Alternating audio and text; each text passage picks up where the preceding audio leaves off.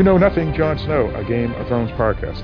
I'm one of your co-hosts, Philip, from the state of New Hampshire in the US of A, and with me in the state of Michigan. This is Eric. Hello, Mr. Grumpy Old Man. Hello, All damn right, whippersnapper. There you go. And in the state of New York, Hi, this is Mike. Mike, how are you, sir? I'm fine, Phil. How are you? Good. Uh, you're on school break. You're a teacher, and you got the April vacation. Uh, how's everything going over there? It's ending in a few hours, so horrible. Yeah, yeah, that's a, that's a fair point. I'm sorry to hear that. Anyway, um, let's see. So we are a Game of Thrones podcast. We are discussing season eight of Game of Thrones. So we come back and record when the show is on. So we were in hiatus for about almost two years, and uh, we are back now. This is our third episode of season two because we had a preview episode and then we What? discussed season one. It's This is episode not one. Season two. Season Eight. Right, eight. eight. Right, right. So I screwed all that up. So yes, we're recording season eight, and we have three episodes in, two on episodes of the show, and one was a preview episode. There you go. This, this is the third episode. Uh, you can find us at darkdiscussions.com, and the reason for that is that is the umbrella podcast for You Know Nothing Jon Snow, a Game of Thrones podcast. You Know Nothing Jon Snow, a Game of Thrones podcast can be found many places also iTunes, Stitcher, Google Play, Spotify, as well as episodes are on darkdiscussions.com. Uh, there are two RSS feeds, so if you go to Spotify or any of those places, you can search for You Know Nothing Jon Snow, Game of Thrones podcast, or you can search for Dark Discussions podcast, and this podcast will also uh, appear in that feed as well, since that is the umbrella feed of um, You Know Nothing Jon Snow, a Game of Thrones podcast. Uh, basically, Dark Discussions is a genre podcast that discusses weekly a different genre film. Uh, we critique and review. Uh, so, for example, uh, we did No Country for Old Men. We did Us. We did The Hole in the Ground. We did Escape Room. So, very eclectic mix of genre films. So, if folks want to hear more of us besides on this podcast, please join us on Dark Discussions podcast. Uh, you also can find us at Dark Discussions Podcast Facebook group, where it's right now seems to be about 70% all Game of Thrones talk. And you can email us at Dark Well, that just reflects reality. True, true. Uh, and you can uh, email us at darkdiscussions at AOL.com. And sure enough, we do have a couple of emails that we will read tonight.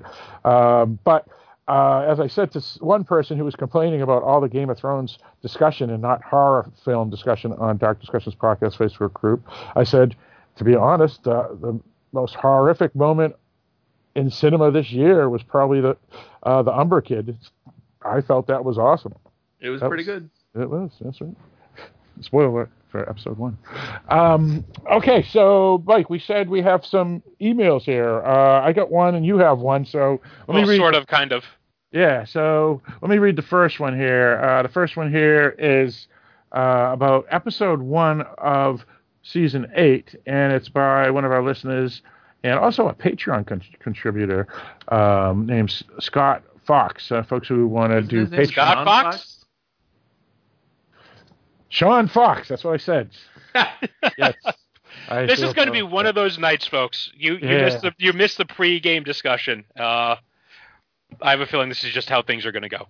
Well, we'll we'll see. Um, so yes, season eight and Sean Fox. Uh, Sean Fox is a Patreon contributor, and if you want to help out the podcast, you can go to www.darkdiscussions.com and press the Patreon button at the top of the page, or go to dark Dis- uh, go to patreon.com backslash dark discussions.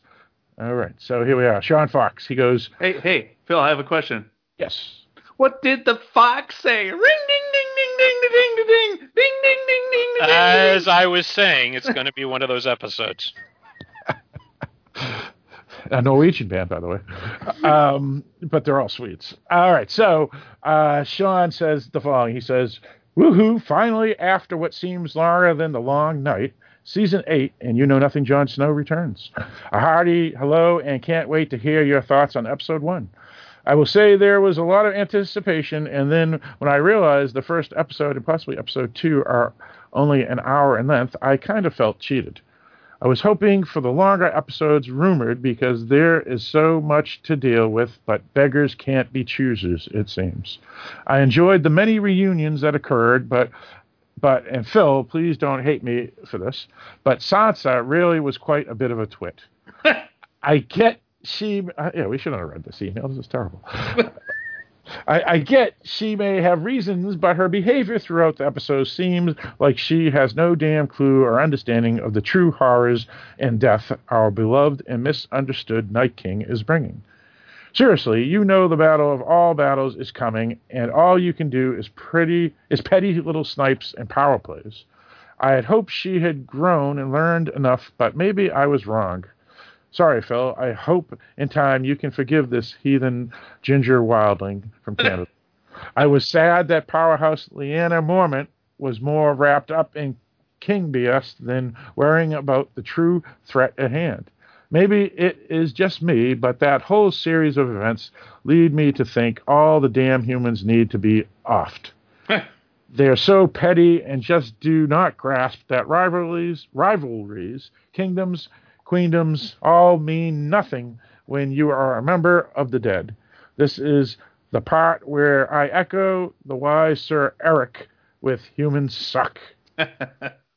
Aside from Sansa irritating me, I liked that some of the initial meetings happened. Dany, all generous and noble, as she suddenly realizes that her bend the knee or burn campaign platform lead to her murdering a good percentage of Sam's family. Sam telling Jon the truth and asking the big question would Dany do the right and just thing, as Jon has always tried to do when push comes to shove? But I did enjoy seeing Jon get a chance to try out dragon riding with Rhaegal. That would be one hell of an experience, that is for sure. I was very happy to see my hero Tormund still alive and kicking. The scene where Edd rushes out and then yells he has blue eyes, and Tormund's response was a very light and nice moment for the scene that followed. By the child, whites are the worst, aren't they? Cersei and her machinations, oh my, she will be the death of them all. Getting it on with Euron is a new low for her. Shame, shame, shame. I wonder if down the road she will be the Night Queen, though I don't eh. think the Night King couldn't trust her any more than any of the mortal folk. Uh, Bronn's proposition was a real swerve I was not expecting. Damn you, Bronn, don't mess up your chance for a castle and a haughty wife. Jaime arriving at Winterfell and seeing Bran, the three eyed raven dude, was a nice way to end the episode. The look on Jaime's face was the oh shit, that kind that kid I pushed out the window all those years ago is far more durable than I guessed. Theon getting redemption and saving Yara was good, but I was hoping of old Euron would arrive back just as they were escaping, and he would be horribly, wonderfully removed from the world altogether. Guess not, not yet, sadly. Anyway, I am on the second rewatch, so I shall bid adieu and wish you a wonderful week ahead. And Phil, again, please forgive my heresy. Sean Fox from St. Albert, Alberta, Canada. Okay, so I have a couple points to make on the email. First of all, disagreeing with Philip is not heresy. Ooh. also, in regards to um, foolish humans, yeah, uh, that's actually very realistic. Um, in fact, uh, there aren't any dragons involved, but it's kind of going on right now on planet Earth. There's like this whole uh, climate change thing going on that really should be like uh, concerning everybody, and, and maybe we should all put our heads together to to find a solution to that. But we're not. We're killing each other and going to war just like they do in Westeros. So it's realistic writing in that uh, humans are very selfish and don't always see the larger picture. Hippie. On a, on a non uh, real world uh, thing, uh, I am quite disappointed that Sean Fox wish, wishes Euron dead because he, he rules. He's a great fuck piss boy. He's a great villain. Come on, kill him. Oh, jeez. Uh, Mike, any uh, comments or opinions or whatnot? Yeah, well, I agree that uh, obviously Sansa's being very short-sighted and spoiling an important moment and losing sight of the larger picture. But I'm sure we won't see that happen at all again in the future. well, I'll tell you one thing. Um, um, people uh, and nations are uh, for self-interest, so it it makes sense that um, they would be more protective of their their own. Uh, Once again, r- realistic writing, but maybe not seeing the big picture. Yeah. Indeed, it, it, it uh, I, I think th- Ti- this- ti- timing timing has a lot to do with it. No one's saying that those shouldn't be concerns, but They shouldn't be concerns right now. at the moment, right?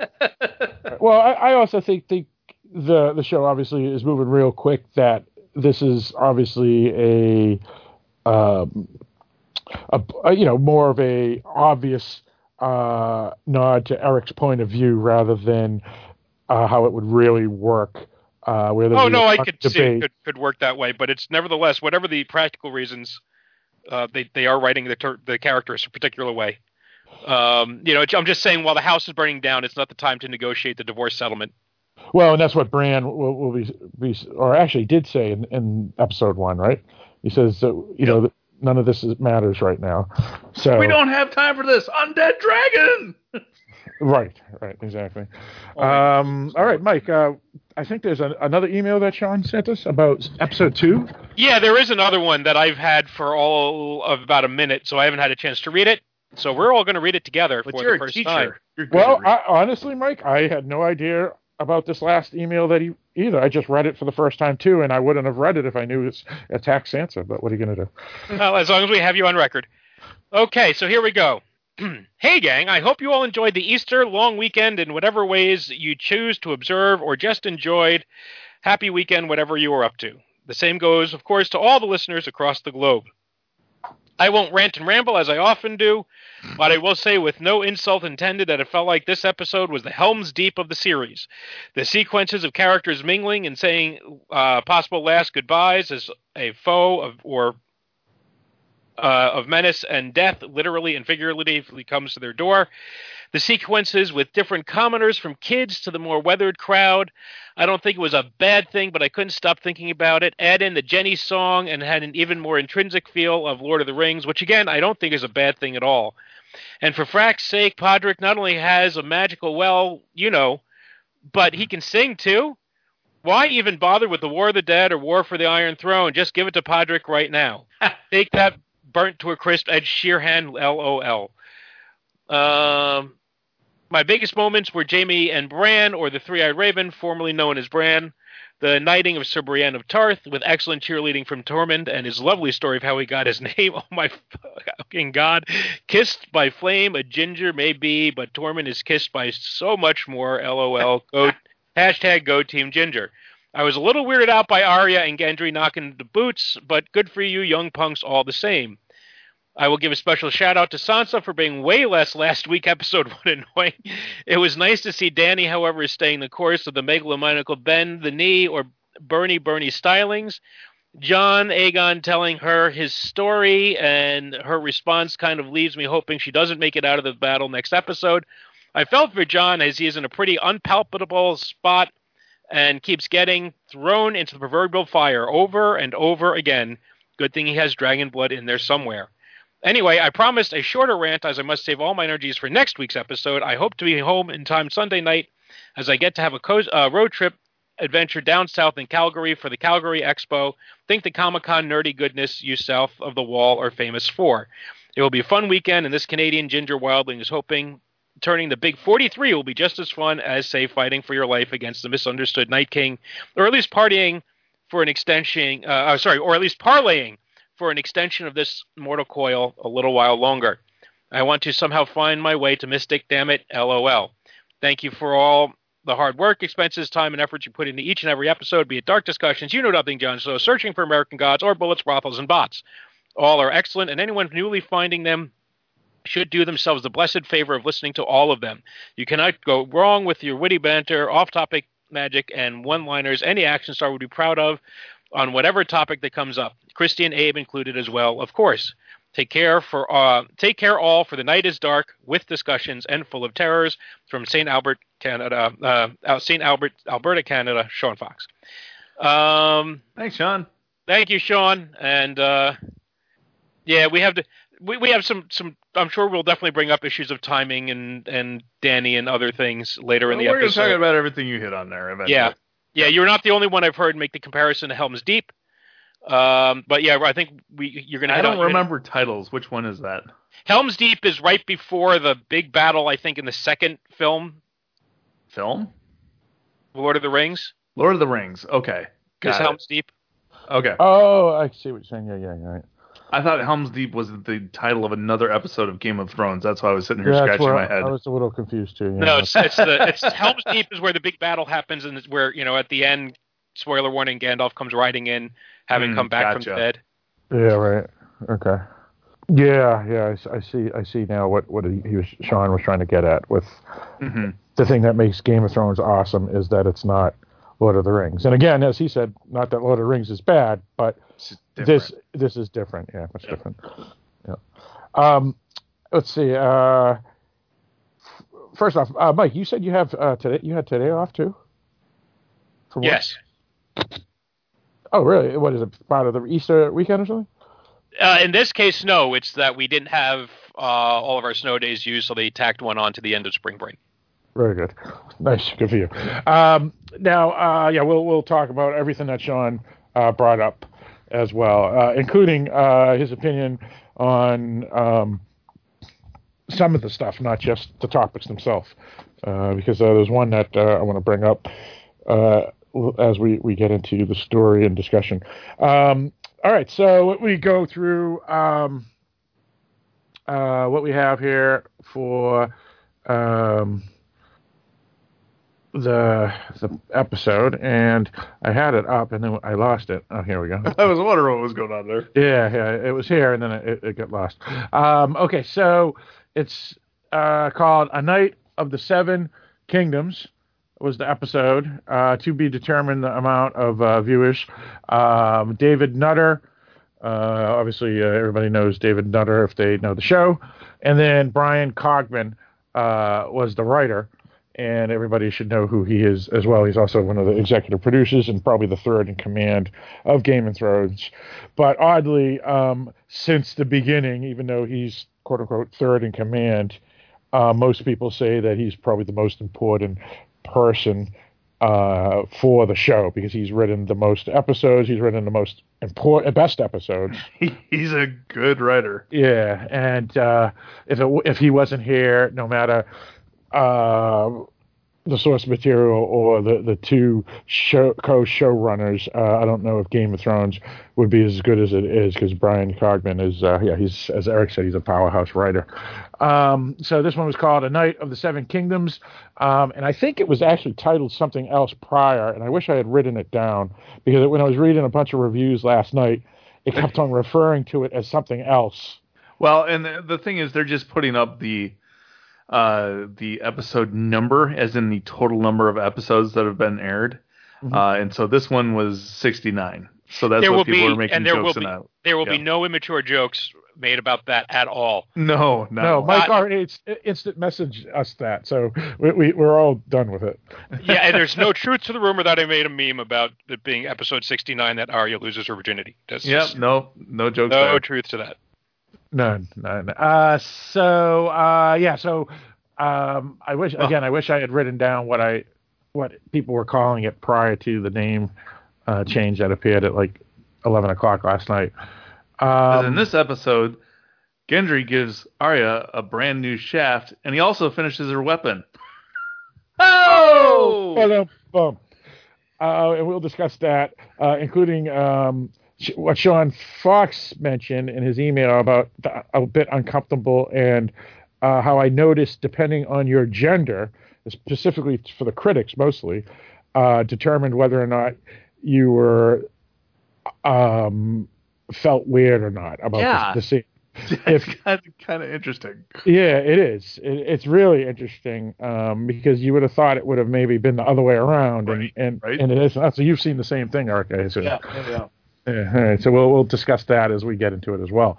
Uh, otherwise, I have nothing else except that it was April 21st that it was released, uh, and you guys mentioned the number 69. Um, so I guess we can get into what we felt about the episode and what uh, we feel about what's going to happen. Um, yeah. So my opinion is Uh, I thought it was a wonderful episode, as I felt the first was. Um, however, I can see why a lot of people are, are upset about both this episode and last episode, uh, including some people saying that they could have just been combined, or the first episode could have just been removed because this really was the the almost like the show opener or the season opener in a sense for some people. Uh, Nah, Uh, I'm just quoting what other people say. yeah, I'm just Um, disagreeing. yeah, I don't. uh, I don't see it at all because you, you you already have Okay. two hours of, of Game of Thrones here. Um, you could have tightened up the uh, the dragon flight or completely eliminated it if you really wanted to, but there's not a lot of stuff that I think you could have taken out of that first episode, or for that matter, this episode that would have worked. You needed a lot of last week characters getting together again and catching up for the first time in a while. Uh, I don't think we would want to, let's say, you know, like Jon and Arya. I don't, or um, Jon and Bran. I don't think we wanted would have wanted to skip those scenes. Um, I don't think we would have wanted to see to, to skip the scenes of people's reactions to Dany when she first arrives at Winterfell, and obviously you don't want to skip the scene of uh, everything involving uh, Jon, Dany, and Sam, you know, and, and how that plays out at the end, and all of which kind of informs what goes on in this episode too. So Well, and and I think the people who are disappointed, this show has taken two forms, and towards the beginning of the series, it took. No, it wasn't all this, but it was much more of a people in rooms talking show at the beginning of the series. Uh, whereas the show has progressed, has become more spectacle oriented with more battles and dragons and such, uh, which I think a lot of people find very appealing. Uh, and I understand the appeal of that. At the same time, I think it was important uh, before this huge upcoming battle that the show returned to its roots with people talking in rooms uh, as they did here. Fair enough. Um, yeah, for me, um, I, I think that the, I agree with both you, Mike, and you, Eric, that those who are, somewhat disappointed are disappointed for probably the wrong reasons. Um, obviously, two one third of the season's now over, and people are like panicking. Um, but all in all, I felt those were they were good episodes. However, based off of some of the things we saw, uh, it also shows that this season could have been a normal, you know, 10 episode season instead of the six episode season because they could have uh, really built up uh, some of these um, Well, I'm again. I'm not ready to make that declaration yet. We'll see what the rest of the season is. You've had you've had two normal, relatively normal, uh, slightly longer length episodes, but relatively normal length episodes that kind of feel like, as Eric said, classic Game of Thrones episodes. You know, we, people can forget that the only reason we cared so much when Ned got his head cut off is because we'd spent nine episodes with him prior to that. You know, and you can go through all the various things that have happened through the show. You know, they they can have the spectacle at the end, have the the the emotion behind it simply because they spent so much more time earlier on building up to that. I think there are a lot of people who are just impatient. You know that it's weird that they've people were anxious because you know before the series started because they were all afraid that their favorite characters were going to be killed off, and now they're all upset because none of their favorite characters have been killed off. So right. you know it just Well- I, I I don't think and I don't think if any of us you know were to put money down, you know that on on how many characters would have died in the first two episodes that the answer would have been none. Yeah, You know. I don't think anybody would have guessed zero. And and no Lord Umber does not count. Right. Um, now, uh, before um, um, you guys go uh, continue with any further points, let me just wrap up my opinion. Um, I, I did feel that um, though some of the scenes like Sansa and Theon at the end when you see them having dinner together um, were good with the John uh, or, or music singing uh, narration over it.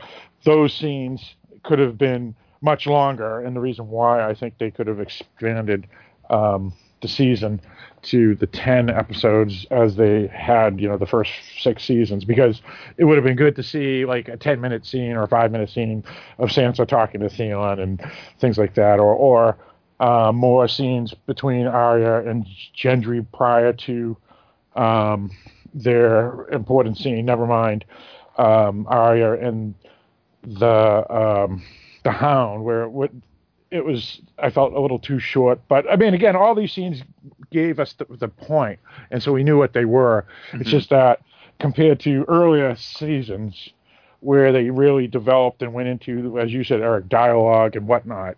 Um, I felt they were too quick, while a lot of people felt they should be just eliminated and they should have just gone to the important scenes, which are, I guess, what they're expecting in the next four episodes. Mm.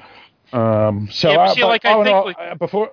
Let me yeah. just finish up. Yeah. Uh, so I, I uh, felt uh, I liked it a whole lot, um, and uh, I, I, am a little concerned with only four episodes left, and that they're going to go real quick now. But um, just as episodes, standalone episodes, I, I, did like them, even though I think they could have been expanded, as I just mentioned. All right, Mike, you can go. Well, I was going to say the the next three, four episodes are going to be the you know combined probably the length of three movies. You know, when you think about all the stuff that can happen in, in a movie trilogy, that that's not going to that should not feel rushed. Um, especially given how much they've whittled the cast down to at this point, and how much they're probably going to whittle it down more in the next ninety minutes. Um, I don't think, like you mentioned, Sansa and Theon, neither one of them, I don't think their relationship has changed. You know, they they have not been gone, you know, f- you know, apart for four or five seasons. I, I, think those characters are in the same place. We, I don't think we need to spend time with more well, time with them, and I don't think we needed to spend more time with the Hound and Arya because neither one of them is going to be chatting up with each other because that's just not what their relationship is. Well, well, the Sansa one I, and Theon one I felt would have been really cool to expand because when they left, it was more of thank you appreciation. I felt rather than um, the the love that they have for each other as people, if not more. Mm-hmm. and and so when we saw it here, I was like, flabbergasted. And then it says, and then I thought, oh, that really does make sense. So th- I think that's what I meant because it was unexpected yet expected at the same time. And so it would have been nice to have more moments between the two. Um, instead, it was just used as a, um, I guess, a, a slight to to Dany as a character, uh, for you know for us the audience to notice that she isn't being loved while everybody else loves each other. Um, rather than what I felt the scene could have been which is the love between Sansa and Theon uh, more so than just the slight or, or the juxtaposition between uh, her character and Dany's. Well, and here's the thing, Phil. I understand what you're saying about it being a slight to Dany. At the same time, though, on rewatch, um, I noticed Dany paying attention to that. Right. I don't and, think she felt slighted. And I'm wondering if if well, she's actually learn, let, let, me finish. Yeah. Let me finish. I'm wondering if she's actually learning a lesson here uh, about Northerners and the way they relate differently than the way they do down south. Well, I don't even know if it's Northerners. I just I think it's just people because she is so wrapped into her, you know, I need the throne, I need the throne, I need the throne, that she forgets that she it should be more than just uh, the fist. She should be right the, the, fist that's loved. While well, right, and she's what she's seeing here is people being loved, right. and and aside from Jon, she's really not getting that in return. And she's like, mm, I, I'm wondering if she's taking all this in and uh, trying to learn a lesson as to uh, maybe catch more flies with honey than vinegar. Yeah, I think one thing about about Dany um, is if you look at her and actually watch all this the stuff with the character instead of fast forwarding through it, she's always been someone who has relied on others for advice, and a lot of times that has steered her in the wrong direction. Um, true, actually. you know and so there are a lot of times where she tries to be kind and her husband dies. So she tries to be generous and they steal her dragons. So she tries to be you know uh try you know so you know she tries to be hard and she ends up you know overdoing it with the the the, the killing or the crucifixion of the of the slavers. You know it's just she just keeps getting spun in different directions and re and react going from one reaction to the next Um, she certainly has her temper, right? And you could certainly see that at points in this episode seething beneath her, Gets it from her daddy. which she gets from her daddy. But you can have a temper; it doesn't necessarily make you a bad person. Even the the killing of the the Tarleys, you could argue, It's more likely to make you a bad person if you own It- it- dragons. yeah, that is. Uh, well, yeah, a bad person, a person with a temper with a gun is more likely to be going to jail than a person with just a bad temper. Um, but when you uh, you can even go to the the killing of the Tarleys was like right after you had um, Lady Olenna telling her be a dragon, you know, counseling against Tyrion's, hmm you know, be a good be a good person and, and don't scare the the people from Westeros hmm and then of course Tyrion fucks up. Um, and so she decides to ignore him and listen to Olenna, and so she she bees a, went to be a dragon, and and, she, and that- she fucks up again. right. Right. So the real question is going to always going to be in the end is how much does Dany, you know, control herself and learn, which you know they do put Well, also and there- on Tyrion, There, and there's also the question: Can she do it by herself? right? Um, because I, you know, I'm I'm not sure she can. She might not be able to, and you know that might be why her being paired up with someone else might be a good thing. But I think at this point we could all write a story right now, which would be that there's the battle at Winterfell. Our heroes emerge victorious but beaten. Many people die. Uh, we move to the south. We deal with Cersei, and somewhere in there, Dany uh, and, and Jon have to deal with the North, and different people have their own fantasies as to how that would turn out. But I think you know there's very obvious ways to take it, and I don't think Game of Thrones tends to be where it is because it plays it the way that we expect it to play it. You mm-hmm. know, so I'm kind of hoping that things will play in a way, in some way, and un- unexpectedly. I just don't know how. Which, of course, if I Right, did, right, right. then it wouldn't be unexpected. Well, and to be fair, after this episode, I think it's clear that many people are going to die next episode. Um, but my feeling right now is that Jon and Dany are not two of them because I don't think that the show writers could resist having them still around to have more conflict about who should be on the throne. Well, that Sansa won't die because she needs to be part of that conversation. Right. Um, I don't think Tyrion dies because you wouldn't have because they set up so much of this with with Jorah, right? Mhm. Say, but he learns from his mistakes. So we've established that plot point. We need to have unless it comes next episode, which I Mhm. doubt. Tyrion's mistakes have had both had to do with Cersei and and the Lannisters. hmm So we need to see something where Tyrion gets the the better of Tyrion needs to get his mojo back, yeah, and, and or or die. Well, he needs to get his mojo back, then he can die. But they set that up as a plot point that Tyrion learns his lessons.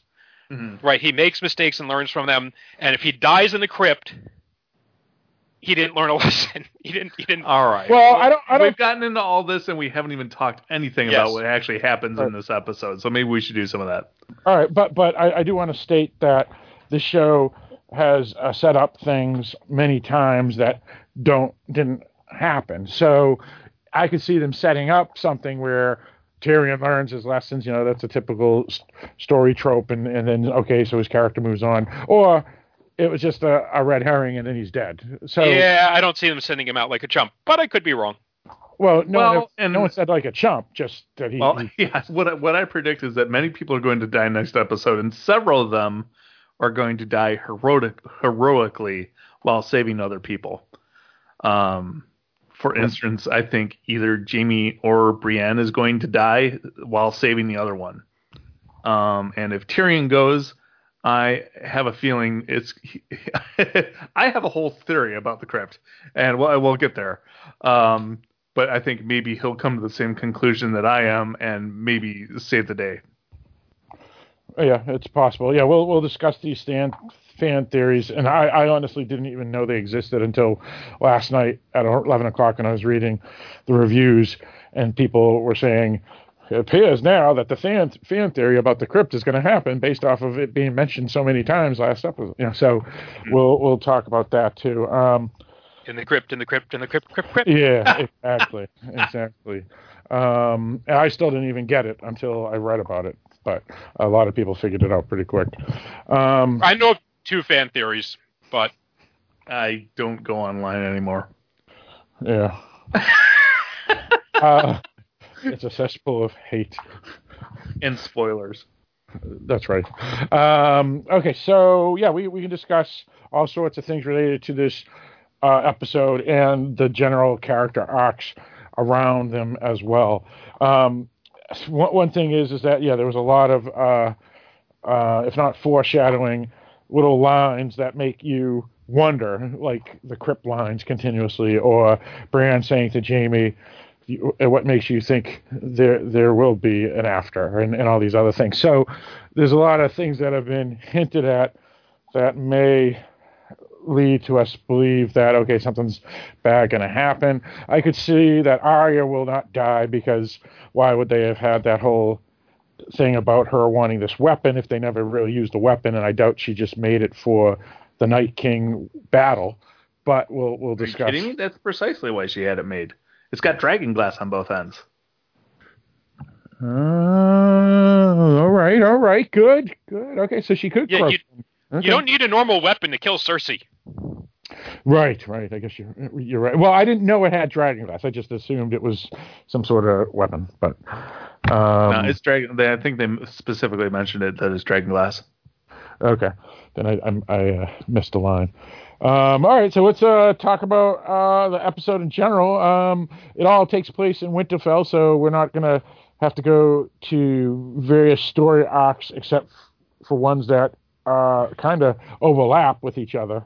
Mhm. Um, so I guess we should start right from the beginning, which is the cliffhanger from last episode. um, th- this is one example of if this was season one, it there would be much more than suddenly Jaime in front of everybody. There would have been, you know, him being rounded up and whatever, whatever. But I don't know, but it's. I, I think all that would be superf- superfluous. What I like is that exactly, There's agree with enough that. history that they can get away with just zooming up there. Yeah, Right. I, I mean, I, I actually felt it was uh, odd the whole scene at, at the beginning because based off of the the deal everybody made in Cath, uh, King's Landing, when he appeared, I assumed they would treat him as a general from, you know, the the Lannisters, even if the Lannister army didn't come. But instead, they immediately do the the typical thing, which is arrest him and put him on trial. well, and he's it's like- not arrested. He's brought before the queen, which Yeah, it's a little which different. makes though. sense. Yeah, I, They, I they guess. take his sword, but I think they do that with with anybody who comes in. Yeah, but but based off, I don't know. It just seemed that it was in, in good faith because they were expecting him to show up, whether or not the army showed up. Oh, And the well, moment that's, he shows true. up, That's true. But he showed up by himself, right? and, And, the that's moment the difference. I could see them talking to him and asking what happened, but when They they, started going into the history of of his, well, that was Dany because she's got a grudge. Well, if somebody killed your father, you might mention it too.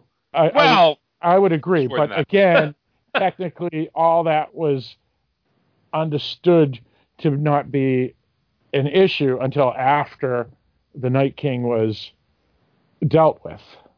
And so when Well, she brought it all up, bring it it up just before though, and perhaps this was just. I mean, let's remember this this series was off the air for a year and a half, right? Yeah. And this is the eighth season, and the whole story about the Kingslayer happened in what season four, five? That we actually get the story of Three, what I happened think. there. yeah three So whatever. it's it's been a little while, and it was probably put in just as much as a refresher uh, for people or or information for maybe there's new viewers jumping in on season eight because it's so popular. Yeah, I think Uh, if you, I also think if you look throughout the episode, a major theme in this episode is reflecting on the different paths and journeys of these characters and where they were and where they versus where they are now. That's also true. And, and Jaime, they literally, as they go from person to person to person, walk through Jaime's history. You have um, uh, Dany reciting the story of Jaime the Kingslayer.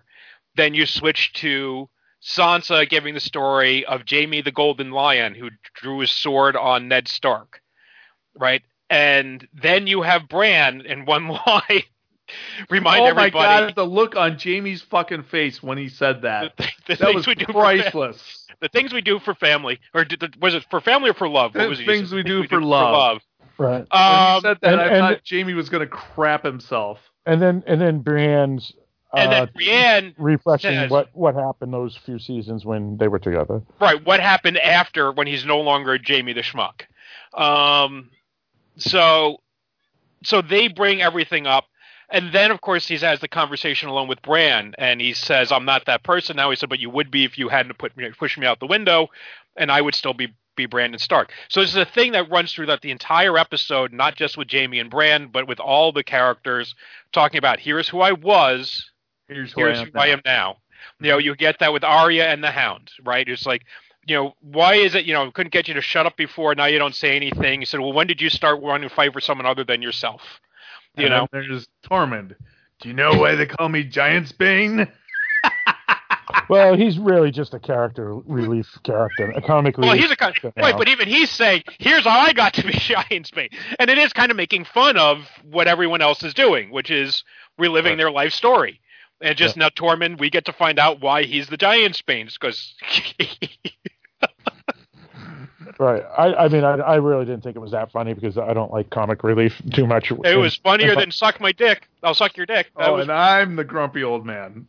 Yeah, well, I've, I've never been a, a comic relief character type person anyway, but but I Tormund rules.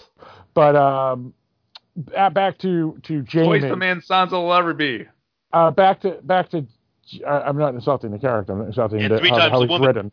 Um, the back to Jaime and and the and the scene at the beginning. Um, also, I think the scene was put into place to show more divisiveness between Dany and everybody else Yes. as well. As that too. well. Mhm. Yeah, because Sansa immediately backs her her friend Brienne. She doesn't immediately do it. She's back Dany to first to start with. Right. No, no, but once Brienne speaks, she immediately backs Brienne. That's what that's what I'm talking about here.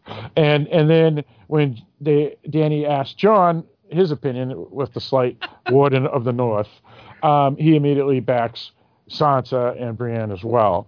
Um, so and Jaime. With for a well, fuck it, we need everybody we can get, Right. That was a Well- very neutral answer. I thought And that's did a- well. And that that's was a like very the Jon best answer. thing Jon did in the last two episodes. That, yeah, That's that's something that everybody on this show should be listening to. It says, what do we need right now? Right now, we need to beat the dead.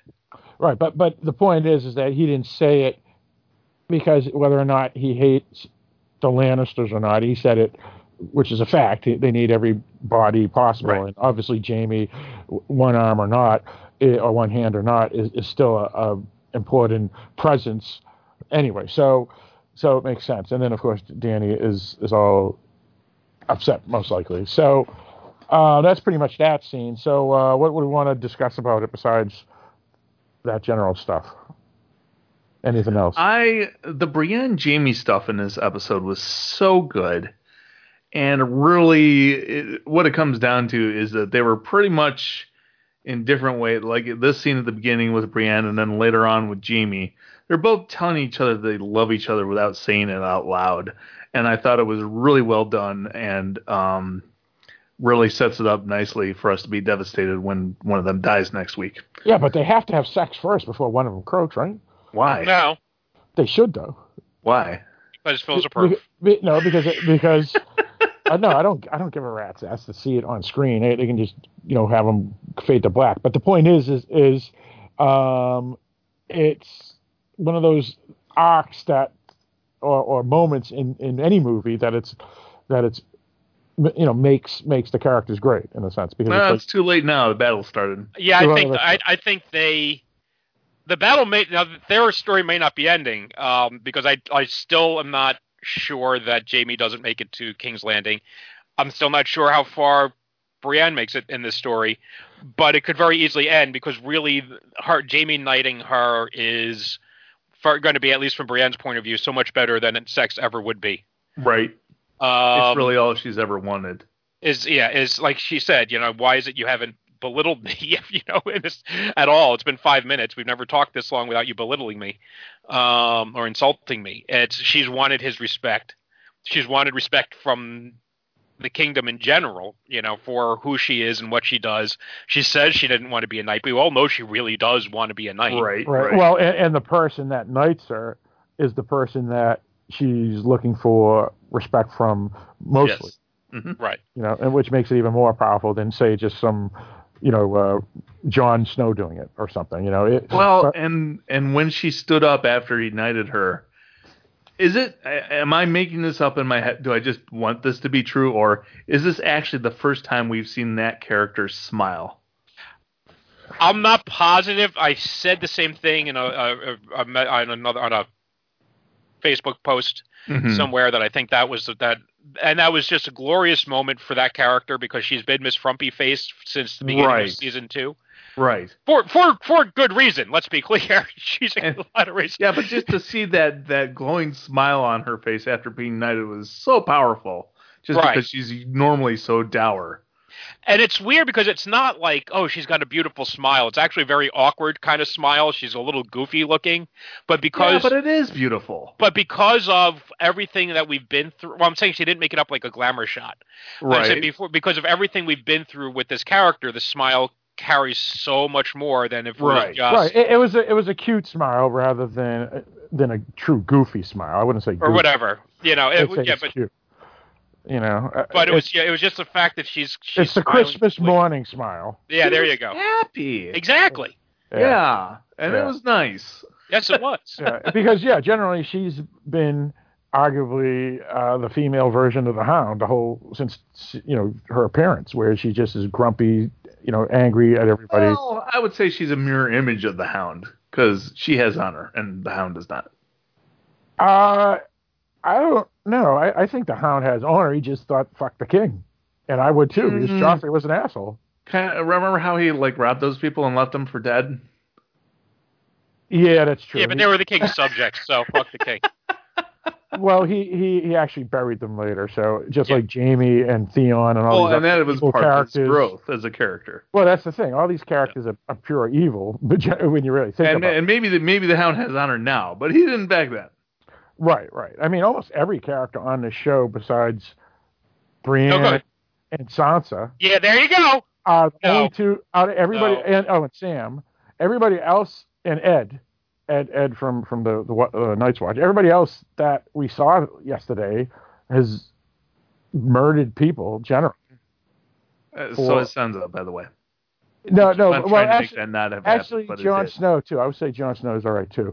Uh, no, Oh, but no, I mean, Jon Snow has, has executed some people. No, no, but uh, I'm not talking about executing um, or fighting on the battlefield. I'm talking about um, like Jaime throwing someone out the window, a kid out the window, or the He didn't die. I'm sorry. I understand the point you're making, Phil, Yeah. but that was funny. Well, all right, I'll give you that. Make it fun. Um, so yeah, yeah, yeah. In other words, let me rephrase. Then that's a good point. Let's let me rephrase it to a lot of people have been dishonorable people throughout Okay. the show. yes. and and and so a lot of the characters that we quote unquote love and have grown are tainted because of that dishonor. The question is, can we forgive them, similar to like Darth Vader or something? Even though Darth Vader was Well, worse. that's kind of what this whole episode is about. Um, because they all end up in that big circle around the fire, right? Um, Mhm. and, and I kind of like the line when, when Tyrion says to Jaime, I wish father were here. And Jaime looks at him like he's lost his mind and he goes, What would father think about his two sons getting ready to die in battle defending Winterfell? I thought that was that was a nice observation that uh, that uh, a lot of these characters have come far Yeah. enough that they now find themselves uh, aligning with people that they never would have guessed in a million years. yeah, you know it's you know what's kind of weird, and I was thinking about this too after he said that line, which is why do the Lannisters and the Starks hate each other? Because when you really think about it, th- there's nothing before the show that really makes me th- think that they should should have been hating each other, except they were both trying to be loved by the Baratheon king It's- more than the other, or something. I- It's it's all Cersei's fault. oh yeah, yeah, you're right. Yeah, good. Well- Yeah, because because even even Ned the found out about the bastards, yeah. uh, and also found out that uh, the children were products of incest with Jaime rather than sex with Robert Baratheon.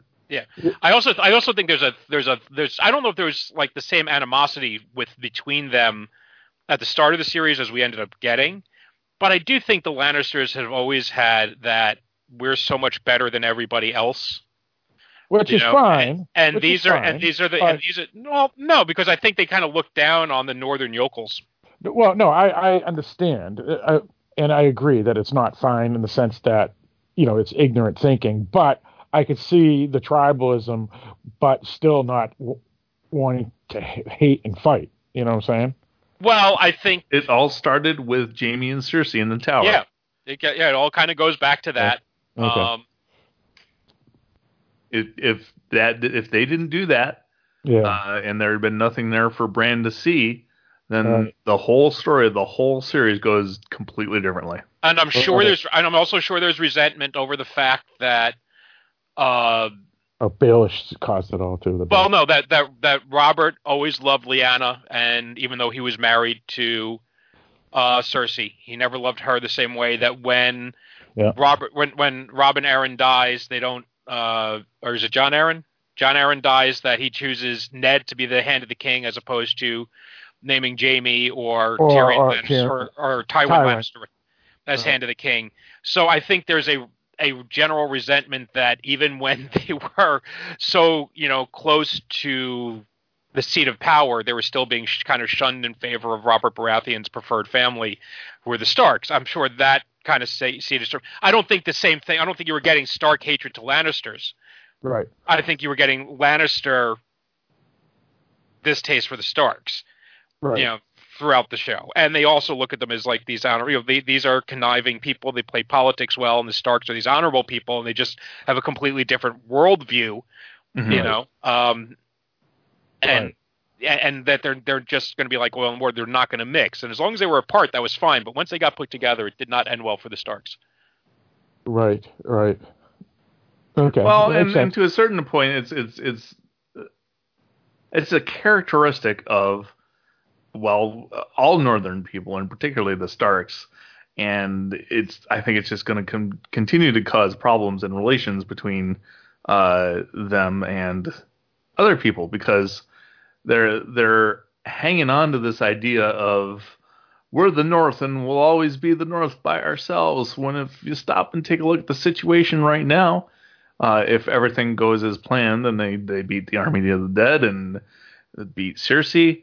And Right. uh, if Dany were to end up on the throne, maybe that's not exactly how they want it, but at the same time, hey, you know, uh, well, I'll, I'll tell you Jo- one thing. Jon's married to the Queen. You're in like Flynn. You're going to be treated well. Well, What's I'll- the problem? I'll, I'll tell you. I'll tell you the problem. The problem is is that they were taken over, invaded illegally by King's Landing, which was the Targaryens at the time, and forced to bend the knee. And okay, their life is generally okay, but they were free and honorable people for who knows how many years, and that's all they want back. It's it's like the all the the the um, colonies in Africa, w- which is well they're getting stuff here and there. It doesn't matter. It's it's they want to rule themselves. They don't want a foreign power ruling them. And the I Lawrence know, and, I, Raven, and the I'm movie, saying because they refuse to uh, give that up, it's going to continue to cause problems. I, well, I don't. I don't think that's the problem. I think the problem is is everybody who wants to take them over. That's they're the problem, not the Starks, not the Northerners. The Northerners. Are It, the it doesn't matter which problem. side of it you're taking, Phil. The, the point is that it's going to continue to be a problem because nobody's going to change their well mind. this is this right, is but but I'm just trying to say that it's not the the Northerners ones causing the problem. It's the people who want to take them over that's causing the problem. I didn't say anybody was causing the problem. I said it's a problem. Oh, fair okay. I'll give you, you have you have you have a problem in which you have two sides that are equally stubborn and you know that was that was the that was what was different about Jon is he was willing to bend the knee because something was a greater priority um, and now you have two sides that both want the same thing and neither one's going to give and we'll see what happens if either side gives or if there's a compromise that's worked out well, and that's why That I think they have to have both of them live through the battle because otherwise they can't have that argument. And I think Well, the and- show writers really want to have that argument. yeah Right. Well, and that's the thing is that Jon was forced to bend the knee because if he didn't bend the knee, in his eyes, everybody's fucked. So he's forced to do it because another person is a pompous ass that says you have to bend the knee. So in in theory, But at the point at which he did agree to bend the knee, uh, it's kind of weird uh, because if either you remember this better than I do, correct me if if my perception's incorrect here, but I got the feeling that the, by the time Jon bent the knee, Dany didn't really care if he did anymore or not. I, I don't. Well, yeah, that's the question. That was something that came up last week, which was maybe did you bend the knee a little too quickly? Right. And I, but I also would make the argument that Jon never really wanted to be the king of the North. That's true. That's true. You know, Right. so that At the time, I think I think Well, the- after the- Dany went up north and saw uh, the army of the dead and had one of her dragons killed, she, at that point she realized the gravity of the situation and was like, "Well, fuck this, we got to fight." And Oh. at that point, it was unnecessary for Jon to bend the knee, but at that point, he kind of wanted to anyway. But but even even so, technically, Jon bending the knee, even if he doesn't really want to be quote unquote king, it, it, you know, he, what he could have done instead was say, "I don't want to be king." Uh, so Sansa, you, you be the leader, or someone else, you be the leader. So for him to make that decision, He made it. He made it kind of a snap decision. He made right? it. He made it. He made it rashly. And really, if you paid attention to what was going on uh, back at Winterfell, when you know they were all already kind of antsy about what Jon was doing before he bent the knee. Right. you know, and about him leaving. Um, so these th- this this they had kind of default turned to Sansa anyway, um, as a true Stark and as someone who wouldn't be wasting his time trying to woo this woman who could end up end the forthcoming apocalypse. Um, you know, the, the Northerners have are stubborn as well. You know, there's there's there's issues. Yeah. Right. Um, so this is all going to continue to circle round and round. Right. So, um, anyway, we do get the scene with uh, Tyrion and uh, Dany after the Jaime scene. You know, Mhm. where he says, that was, was- but it was set up with with um, Jorah basically backing him up, right? "Not yet." Well, Okay, well you're first talking thing about that the happened is that. Dany dressed Tyrion down in front of everybody. Right. um, which was kind of humiliating. And then Tyrion said to uh, Jorah and uh, With, Uh, Varys. thank you, Varys. Um, I think one of you is going to be wearing this before this is all said and done. Right, yeah, because he says he says King. yeah I was a fool and she says more than once because he was a fool last season too and yeah and ended up uh costing them uh the Oh, uh, Tyrells the Tyrells, yeah. Yep. Highgarden that was it Yep. Highgarden you know so he's made two serious miscalculations he made a miscalculation when they were in Meereen uh, in handling the rebellion while Dany Right. was missing. So as as an advisor, he has not lived up to what he was promised. He's the free agent who has had nothing but replacement level years ever since he uh, signed the contract. to, to, to be honest, though, what true. what makes him what makes him a, a good hand? I don't think anything does. Based off of what we've seen since he's become quote unquote a hand, He was, he was, a he was good. He was he was a good good hand in King's Ki- Landing. King's Landing. I Yeah. agree. Right. with it. But otherwise, he's been a lemon. Right. Well, that's what I'm saying. He was a free agent who turned out to be a bust. You Yeah. know, it was a guy who was like did great, as you know, before he hit free agency, and then he hit free agency, signed with a new team, and now is sucked with his new team. That's right. He's You Mike know- Hampton. Yeah, right. It's Mike Hampton, you know, or you know, so, um, or or one of your Or guys, Bruce Hurst. Bruce. Hurst Yes. was another one. Bruce you know, so uh, you know, so, but he has to have. He's been unfortunately sucking wind now for three seasons, because I think he joined Dany in season five. Yeah, something like that. um, at the beginning of season or at, toward, toward near the end of season five, uh, and became her hand either at the end of season five or season six. And he basically sucked wind in season six and season seven. Mhm. So he needs, he, he, he you know, given whatever George R. R. Martin's plans for the character were, given the popularity of the character and the popularity of the actor, he can't have him go out on a low note, whether he lives or dies. Well, You know, yeah, but uh, for the television show, for sure. Yeah. Um, but I I, I recall listening, I, and I I've read the books, but it's it's been a few years at this point.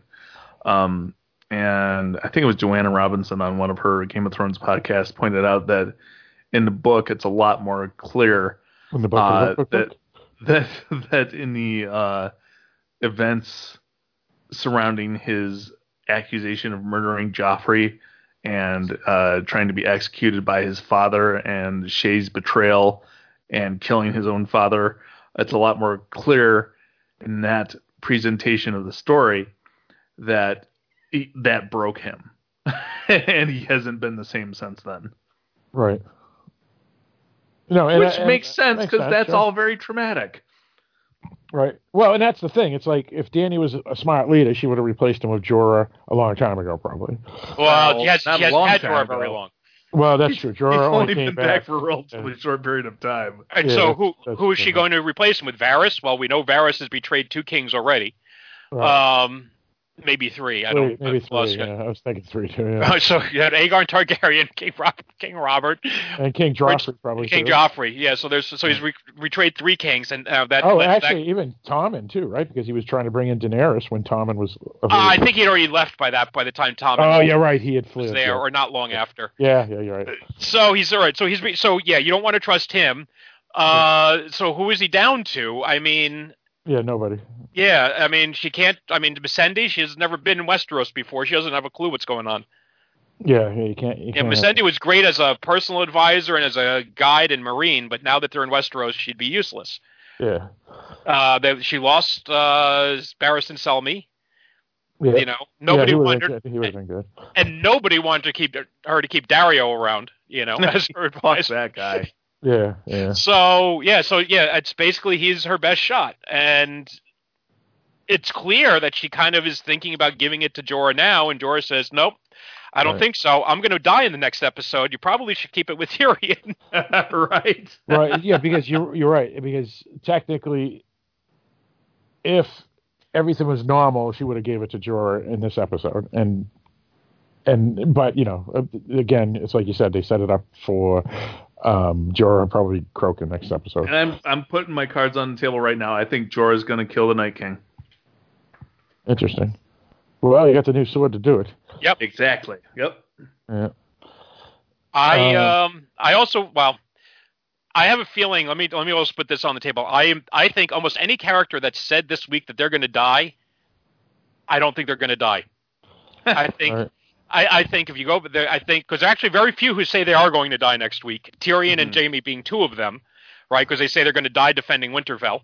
hmm Yeah, oh, Um, uh, uh, Tormund Arya. he's going to die. yeah, Tormund, Arya. I, I I do think though like Jorah doesn't say it, No, he doesn't. But Jorah, Jorah gets like a little bit of redemption moment where it's, "Hey, head of my family, take care of yourself. You take care of yourself too." Oh, hi, Sir Jorah. Here, let me give you a new Valyrian steel sword to replace the Valyrian steel sword that belonged to your father that you gave away to Jon Snow as you know and Mhm. allowed him to keep as an honorable act. So this is sort of like a symbolic restoration of his place in the family That's right. and and you know so the, you know he's got his completed story arc there Mhm. you know you know even pointing out to Dany by the way if you really need an advisor this tyrion guy hold on to him i think i see good things in the future right. uh, Well, and there's also the fact that uh, this episode they ask Bran, well, "Will Dragonfire take care of the Night King?" And he's like, "I don't know. That's never happened before." Um, so I think they're setting it up. I think what's going to happen is that they're going to try and take the Night King out with one of the dragons. Uh, it's not going to work because they've already shown that they have an immunity to fire at Hardhome, right? Uh, so I don't think the Dragonfire is going to have any effect. Yeah, Remember because when, when uh, Night the- King walked right through the fire not and the Night extinguished King. it? Not the, Oh, all night- right. not the not the Night King. It was Oh, uh, one of his it was a White lieutenants Walker. One of the White yeah, whatever the the one that they Jon Snow killed. The one Yeah. that Jon Snow killed. Yeah. Um, so I think I think they're going to try the Dragonfire. It's not going to work, uh, and Jorah's going to make it to the Night King, and they're going to kill each other simultaneously. Right. i Now, uh, i also a specific prediction. i also had a prediction there there were two people at the beginning that that I was expecting to turn into whites that I was predicting would be whites, and I'm I'm not so sure about the the second one. I'm still sticking to which I think the two people I pegged as probably turning into whites were uh, were Gendry and Lyanna Mormont. So Yeah, that would be I don't, I don't think you're wrong. I think they could still happen. yeah. Well, Um, I figured I thought somebody innocent, like one of the the really good-hearted people, and it's not going to be Sam, and I don't think it's going to be Gilly. Um, so that kind of left me with definitely think uh, Lady Mormont is done for. yeah, I- but it I- also I left think me with either croak. I think she's croaked. Yeah. right, and it left me with e- well, that's if you want to show how badass they are, have him turn her, uh, and then that'll send all the dragons running. Um, but I thought, you know, who is the who are the two pure-hearted characters or seemingly so? You've got Gendry and you've got uh, Podrick, and since I thought they were going to kill off Brienne, I couldn't see them killing off Podrick too. Right. I'm still. Well, I don't yeah, then Brienne might be dead. Well, because Brienne is like, W- yeah, I think I think they purposely knighted her this past week because she's dead next week. well, not only that, but there's been other. What is the other thing that's been on her plate from the beginning, or for several seasons now, is training Podrick, hmm and now we finally see Podrick can kind of handle himself. Right. Right. So even there, her job is kind of done. he- All of her business is finished now. Yeah, I, th- I think her and Jaime are both croaking together. They're gonna die together. I'm not sure. I, I think definitely one of them. It's possible it could be both of them, but uh, either. Uh, it depends on how much. Actually, you know what? You eh, may- eh, hang on, hang on. Uh, it it depends on how much weight you put on that prophecy. well, um, uh, because yeah. you either Tyrion or Jaime has to survive in order for that prophecy to become true. actually, and you you know what? If I you think the prophecy is about Jaime, Right. Well, uh, but I don't. You know what? I think maybe she's going to croak. Brienne's going to croak, and Jaime's going to survive because Jaime and Tyrion are eventually going to have to face Cersei's together. Okay. not just That- Cersei. What's that? It- They have to survive more than just Cersei. They have they have to survive Bronn. Uh, Oh, yeah, that's true. That's yeah. true. I don't. I don't think Bronn's going to do anything. I think. I think that was just a red herring. Well, but there's going to be a confrontation. see. There's going to be a See. meetup somewhere. Yeah. Yeah, you're probably right. But once he sees that they defeated the Night King, I think he's going to just join up with them and say, "Fuck Cersei's. I want my castle." Hmm. but you could be right. There, there could be a thing where Bronn is an evil bastard, but I, I can't believe, if not evil, at least amoral because he's just collecting the money. But I don't. I think it was a red herring. I, I don't buy it. Well, and we're also assuming that humans win this battle. Uh, if any show is going to have that not happen, it would be this one. That you know what? I would be, even though I love these char- a lot of these characters, I would have no problem if everybody gets wiped out, and then then it's just Cersei's and Euron trying to save the day, and and and whoever handful of people that come And out. maybe of, Cersei gets killed by White Jaime. It's possible too. Yeah, Yeah. you know All sorts of interesting stuff. that that would be too poignant. That would be Yeah, right. Yeah. That'll be a little too much. yeah. So let's talk about Arya and what Sean mentioned about feeling weird. okay. Because Yeah. that's been a source of discussion online today. which was uh, surprised me. I, I didn't even think twice about it. Um, but until well, that's not true. I did read, like I said, I read a bunch of reviews, and every and depending on whether it was a male or a female, uh, they would say they were uncomfortable, or they would say "you go, girl," and I, I would say 75 percent 75 percent of the people said "you go, girl," and 25% said it felt they made if they felt somewhat disturbed with the Mhm. scene based off of the character and whatnot. And I have to say that 100% of all the woman critics were "You Go Girl," and 50% Well- of the men. Well, I'm And- telling you and- what I read.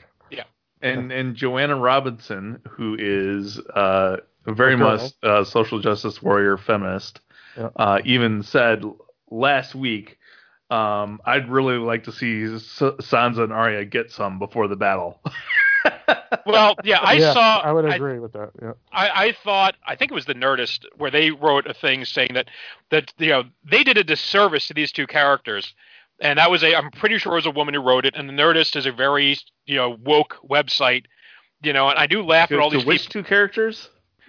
Uh, Arya and Gendry deserve Oh, okay. better. They were not well served by the story, and oh, whatever. Oh, see, I, I don't read the I don't read the Nerdist at all because of what they did to the guy from The Walking Dead. But yeah, well, anyway, but again, that's there, there's just different. They're all different writers, you know. You're Yeah, but they, they took it, they took his name off the site. So fuck. Anyway, but anyway, so yeah, so they they I, I do laugh at these people who insist on on you know the wokeness of you know a place that's basically medieval Europe uh, and how progressive their values are. Um, nevertheless, it's like yeah, we, we we're glad that there's this girl who's who's who's taking initiative with her, you know, or taking agency in her sexuality, but But she's not a girl. She's a young but adult. but well, female who's taking agency in her in her sexuality, but ew, you know, it's like no. I mean, first of all, they showed. I know it's been a long time, Yeah. but they when they were together in season three, she had a thing for him. Right. You know, I think. You know, he didn't have a thing for her. He liked her, but she was like the little sister kind of thing. Well, now she's a woman. She's developed, right? And Yep. they they did a little bit of flirting last episode too. Yep. It was very small, and this wasn't a oh Gendry, I love you. You know, she didn't turn this, into this was we was- might die tomorrow, and I want to know what sex feels like before I die.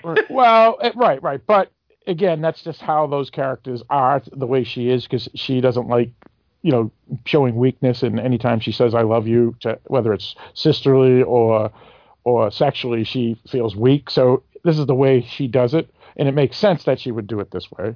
Right, she- and she isn't doing this Yeah. like, and they were trying to accuse her of being like like Sansa back in season one with I want to have his babies.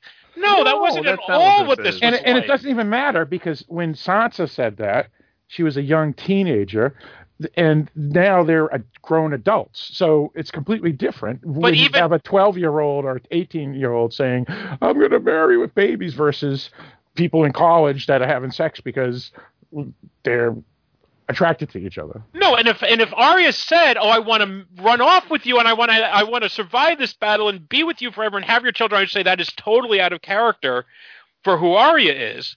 Right. You know, and what they've done with her character, or you know, through this, and even where she started, because she didn't want to be the Lady of Winterfell.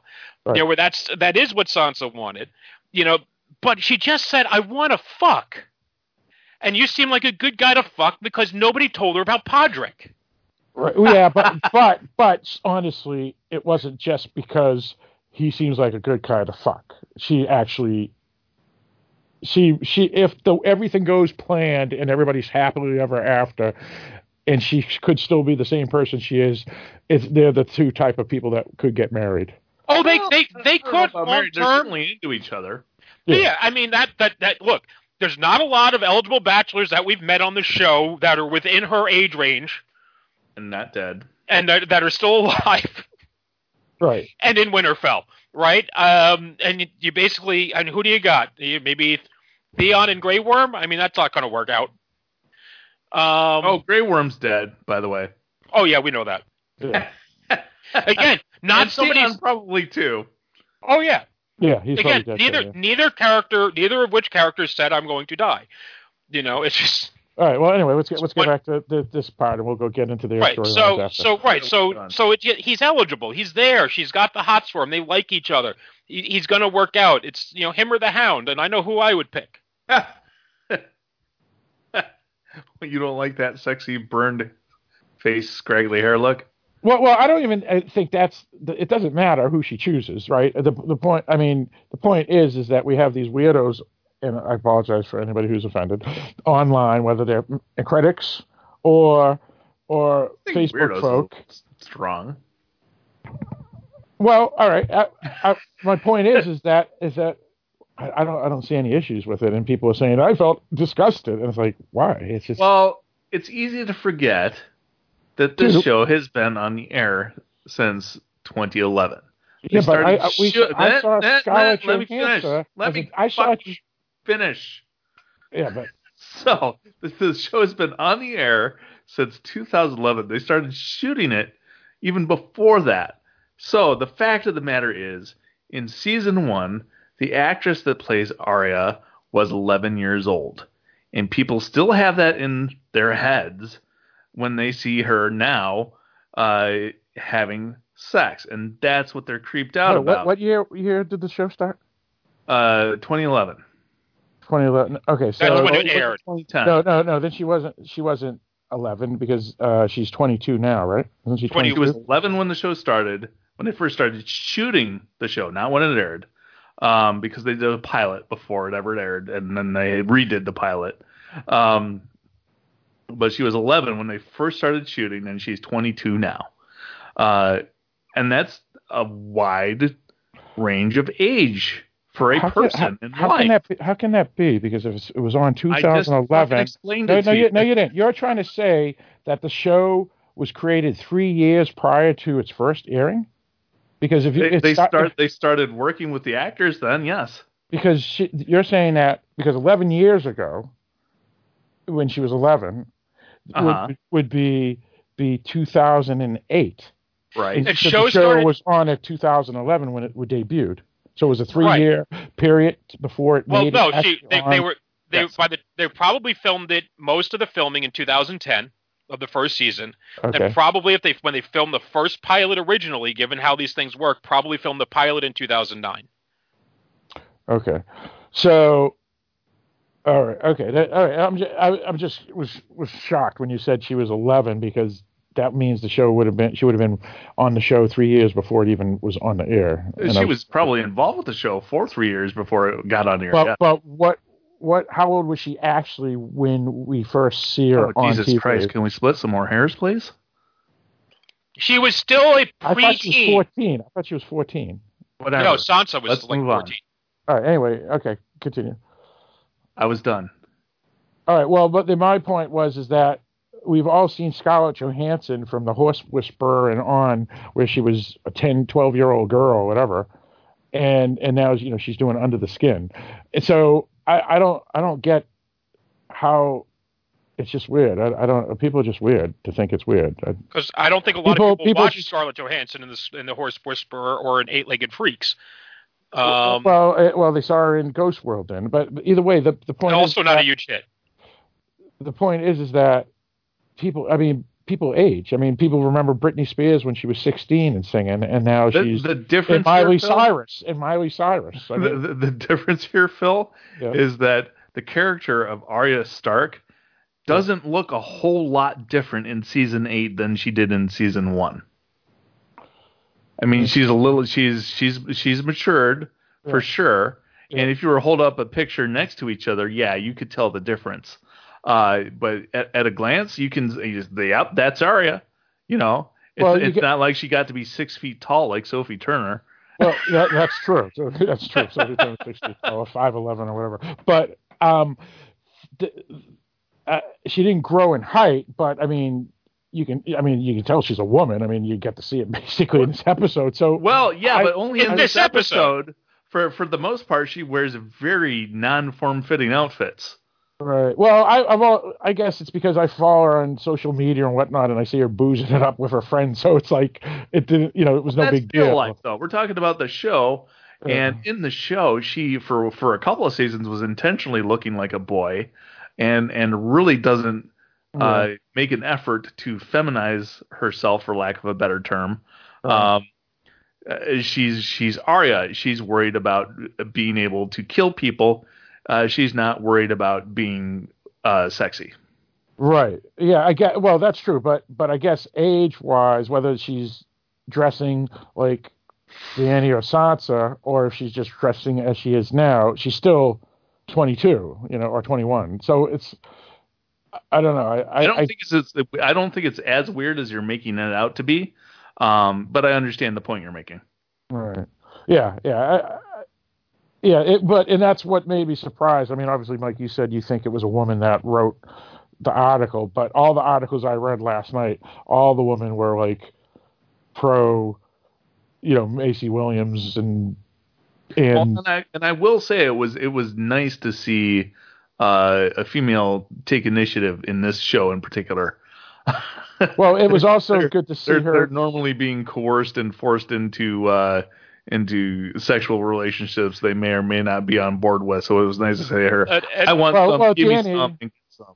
D- Dany was able to do that last season with Jon, right? But but I guess and with Daario before that, and and Daario before that, yeah. Yeah, and I- I, and, and I serious and, and as, but as far as I know, Sansa still has not had consensual consensual sex. that's correct. Yeah, I think that's true. That's correct. That, That's that's why a lot. That's why a lot of people were hoping she and Theon would get it on, even though he has no cock. Not Um, Ian, but uh, Podrick, Magic Cock, No, no, but I mean someone that she actually knows. Podrick. Magic Cock. Um, I, I think also a lot of people also were, were but glad. the best for the Lady of Winterfell, Phil. Also, a lot of people were, were good about uh, uh, Arya's character was is that she finally was actually able to be just a normal person uh, rather than having to Terminator. worry- yeah, and be Yeah. worried about you know because uh, like some one one critic, the critic for uh, uh, was it Washington Post, I think she wrote that she was able to be a, a normal lusty girl for once rather than you know um, someone that's fearful of the world all the time. So, uh, so I think that was a good change of character as well. But Well, and I'm I'm really looking forward to seeing Arya use her new weapon. yeah, it, it, uh, That's going to be sure. cool because because we sat through all those fucking training sessions It's a joke. her her training with the staff. Now she's Yeah. got this two sided dragon glass staff. I want to see her fucking kill some whites with that thing. That's going to be sweet. It will. It will. Um, now the the sex scene. Anything else that we wanted to bring up about it? Meaning like its implications. She whether had, well, she had scars. You see scars when she takes her top off. yeah. Are What's those that from, Uh, from? waif attack. oh yeah, yeah, yeah. Didn't she get? Did she get whipped by the House of? She got stabbed. Yeah, Oh, that's is right, that? that's. I'm trying to remember if that's where she got stabbed though. Yeah, Yeah, it doesn't matter. I guess it is now. Retcon. Yeah, right. um, any any anybody else here? Any other thoughts on on the the thing, the scene? No. No, okay. All right. So um, yeah. So she gets the weapon, and oh, the best line of that whole thing was Oh, was yeah. when she goes, uh, uh, "How many women have you been with?" And and he had to explain about you know the the red witch and what she wanted me for the blood and the leeches. And he goes, "So, uh, did you? Oh, was that your first time?" He goes. Yeah, I, I never had been had leeches on me before. Awesome. and, oh, and another great line too was was he goes, I forget how many women I've been with, and You're goes, lying. You, you know, you know how many women, and he goes, Yeah, three. Three. Well, because because uh, no no man forgets that, right? Unless well, no, it's not that. It's, it's also it's, uh, it's well. First of all, it's a low number. So right. if it's been three, you remember three. You know, I imagine like you know if you've been with Wilt Chamberlain. you know, I imagine, I was about to say, Will Right. Chamberlain probably doesn't know the number. right or or Bronn, right? Bronn probably has lost count. Um, Tyrion has probably lost count. But Right. she was, but again, she was using those skills from the House of Black and White, right? She was playing the game of faces. You know the, you know where where where you could look in somebody and tell if they're lying or not. right, right. Um, but I do also think it's it's it might end up being significant, or it could be a red herring that he mentions to Arya that he is in fact a bastard Baratheon. right, he does. He does put that out there. And there have been several memes going around joking about you know going back in the first season. Well, it's time we reunite our re, reun, reunite our houses, Ned. You're right, the the Starks and the Baratheons, and Oh, there you go. right. we still might. Well, they definitely did it last night, but not officially. So, Right. Right. We'll see. You know, Unless she's pregnant. Well, yeah, but I, I, I mean, it, there Or is they- always a or they- possibility. Get married, or they get married uh, near the end. Who knows? Yeah, we'll see. All right. We'll see. Interesting. A good bean though. That's that's a good catch. Yeah. Oh, we saw Ghost this episode Yes. for like two seconds. Yeah. Well, well, I don't He's know. not nearly as big as he used to be. Oh, you mean ghost? Uh, I'm thinking ghost as in like a ghost, not not. No, no, no. Ghost Oh. the direwolf. Yeah, they, they should have just killed him off because it's like stupid now to have him back. Well, I just think they threw that in there to shut fans the fuck up because fans have been sitting around screaming, "Where did Ghost go?" If Well- anything, it caused it caused more people say, "Look, there's ghosts." It's like, oh, for crying out loud! Well, I think they, they,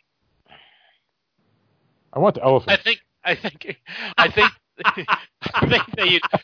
If you if you look, they have historically kept Ghost in the background until he was needed. You know, he's kind of like Superman. You know, it's just Mhm. hit the signal watch when you need him to come and save your ass. Right. Um, and I have a feeling you're going to see a lot of Ghost in the next episode. Right? Possibly. Maybe. Yeah. Yeah. I wonder if if the White Walkers would even register Ghost as a threat. I imagine they'd have to. They did with the Yeah. dragons. And the bear, they did the bear. Yeah. Right? They, Oh, yeah, they resurrect, they resurrected a Oh dead bear. Jesus! I didn't even think They about resurrected that. Go- Jesus. resurrected ghost. That's would what I thought too. that Mike. would be What is he scary. Um, oh, that would be yeah, not as scary as, as the dragon, though, right? Yeah, true, true. Yeah. Or, or, or Dragon's kind of at the top of the food chain there. yeah, yeah, or, or how he raised his arms on the dock and all the people just rose. That was pretty scary too. Yeah, well, and that difference is, brings us to Chekhov's crypt, uh, which is like they did mention it a lot when I was rewatching it today. I think it was four different times they mentioned that the crypts were going to be the safest place to be. But correct me if I'm wrong. Isn't the crypts where they keep dead bodies? Well, see, that's Aren't there the corpses down there? this is the reason why I never thought anything of it until I read it last night that dead bodies could rise because I, I I thought it was kind of what the Night King does, isn't it? yeah. So it never occurred to me that it could be like regular um, zombie type films where any whether it's graveyard dead or recently dead or people who get bit that become zombies. The, I always just thought if you were killed on the battlefield, you could be turned into a, a white. But now it appears, based off of this myth or rumor, that any body in any grave can also be resurrected. And I don't know for sure, but I know that when they were stranded on that island in the middle of the lake, Yeah. uh, some of those things shuffling across there were pretty much skeletons. Right. So I think I think it is the case. But but here's my problem with that. They're sealed in like stone sarcophagi. I mean, they're the bodies aren't like laying out there, right? Hmm. Yeah. You know, so are you aren't you just going to hear a whole lot of banging on the on the slabs? I don't know. They, Let me out! yeah, Let me out! yeah. I- like like like in uh, Walt Disney's, you know, the crypt. He's trying to get out and he can't get out, type of thing. I don't know if you ever. they just made to it that. over the over the wall. I mean, yeah, the dragon punched a hole through it, but they still had to climb over all those fucking ice. Yeah. The climbing is not the same as breaking. You know, I don't know. We'll see. Um, We'll see. And I mean, the problem I have, like, I have, uh, I have to go through through emergency safety drills with my students every year. About and- zombies? Well, about well, uh, you could use zombies, but in case you know, in case whatever, there's like a school shooter or it's like so. I point, I like pointing out to them that they're in one of the safest rooms in the building, um, and I have a lot of fun with it. But it's because it's not a fun topic. But one of the things I like to point out is the storeroom, where I have the chemical storeroom, which has no doors, no well, only has one door, no windows. It's a great place to go, except for the fact when you get in there, there's no no place to retreat to, Mhm. so you're kind of stuck there. And Mhm. that's that's my that would be my concern with the crypt is that it's a might be a giant dead end right. and that if they do manage to break through, even if they don't use the, the things inside the crypt, you know, once they get into the crypt, Well, that's the should we know- That's a good point too. Yeah, they've got no place we to don't run. We don't know if it's like the one under um, King's Landing, right, where there was like multiple entrances and exits. I, I have to imagine that like a lot of these places will have like a secret exit, you Yeah. know, and stuff. But I don't think you can get like four thousand people fleeing from the secret exit while a bunch of undead are, are trying are, are trying to murder them all. Yeah. Right. Right. So basically, So, so what is was- it my understanding that who's going to be down there is all the women and children, Yeah. plus Tyrion? Tyrion, Tyrion and Sam? No, Sam said he's staying up. yeah, Okay. So the question that's is, how we know we're all fucked. well, and, and and this is this is the thing where Tyrion could get croaked, right? He he saves everybody in the crypt, but he dies doing it, and he's a hero even though he was a terrible hand. Right, that's what I'm thinking. Yeah. So that's yeah, I, I don't. I think he'll survive. Well, the Um, reason I think he's going to survive is because I still think he and Jaime have to face Cersei's later, or or Bronn, as you guys Well, mentioned. Bronn first, then Cersei. Yeah, At least one of them will make it through Bronn, if not both, depending on what Bronn chooses. right. Um, I wouldn't bet against it, but at this point, you know, I, Right. I'm not going to be surprised by anybody's death. Right. I would It's agree. just a that. matter of how it all goes down. Right. What happened? I could see them killing uh, Gilly. eh, they Or Sam, might. everybody. Yeah. I, I don't see that. Sam is like the one I said that if they if there's anyone that would truly be shocked at them murdering before at any point through the through the series, it would be Sam. Right. Okay. Well, I- I but Sam's point, technically, the reason I I see your point, Mike, but I still see they could croak him is because his job in the show has been done, which is to want one of the people to tell Jon Snow who you are. So yeah, that's a fair point. So you know, but you know, but yeah, I mean, he's the type of character that I could see surviving to be the new hand um, of whoever wins at the end. Right. Now, I had also heard old fan theories that there's another dragon lying beneath uh, Winterfell. And, Yeah, and, I heard and, that That's a too. weird theory. and it's well, I don't know, but these are coming from book people. Right, There's also- but they were the same people that said there was going to be three riders with the dragons too, right? Well, right, because Well, they- and there have been. Well, you know what I you know. Well, now we, yeah, we know who the three riders are. Um, and the same, and I also heard the same thing about Dragonstone. And you know what? If this show is going on for another three oh yeah, years, Dragonstone. I heard that one too, Mike. Yeah. you know, then maybe. But it just seems like right now that would be Yeah, that way too Deus ex pulling it out of your ass at the last minute. Yeah, that's a deus ex Machina if that if they did that. Yeah, because there's they've done nothing to hint at that. Whatever they've done in the books, which I have not read, they have done nothing to hint at that at, at, at an extra dragon anywhere else other than Dany's. Right. Oh, I did hear another one, Mike. Another a good. Oh, and Eric. Uh, I- I and, and the dragon in Podrick's pants. That, that No, no, but no, I I heard another good possibility is Lady Stoneheart appears because she's going to be one of the ones coming out of the the crypts. Oh, please, no. That- they- I don't think Um, they covered her body. That's the question. Yeah, I don't think they did either. Well, here's the thing. I, prior to this season beginning, was predicting that Melisandre would return at some point. I would agree. But I don't see. Like, if she's going to be relevant, I would think she would have shown up before the battle. Because I don't see how she's going to play into things if she shows up afterwards. Unless she has something to do with King's Landing, because you know you know you know there's going to be another big thing at King's Landing after this. So the question is, the Night King is most likely croaking in episode three, and then everything's going to be focused on Cersei's down there. So would she appear for that, Maybe, I guess. Or would she appear because there's going to be a fight between the North and Dany, and she has to get involved in that too? Or Who we know she, we know she was going back to Essos. hmm She could be going back and bringing For- reinforcements. No, she any- wasn't going to Essos, though. Wasn't she going to the other side of Westeros? No, I thought it was No, Essos. she she was coming. I think she was because that's where she was from. Okay. And then she, and then she tells Varys that she's destined to die in this come back and die in this accursed land. So she knows she's going to return. Yeah, I think Mike's right. And so Dany left people behind, right? I mean, Mhm. you know, she left the Daario's company. You know, uh, maybe she maybe she brings reinforcements there because they have said. And then Cersei's got twenty thousand people that can kick our asses after we're all done. right. So we need our own cavalry coming in. You know, maybe there there's a cavalry for them. I have no idea. It just doesn't seem as if Melisandre would be the one to to bring Yeah, it back. yeah. Yeah, I agree with that. Um, well, and here's the other thing: is it all? I think it all depends on uh, what happens with the dragons in this battle. This is going to be ultimately fascinating to me, is the dragon aspect of this battle coming up, because you got one undead dragon, you got two live dragons. Uh, clearly, uh, some dragon's going to have to do battle with the undead dragon at some point. And because that just, I mean, how could you not do that if you're the showrunners?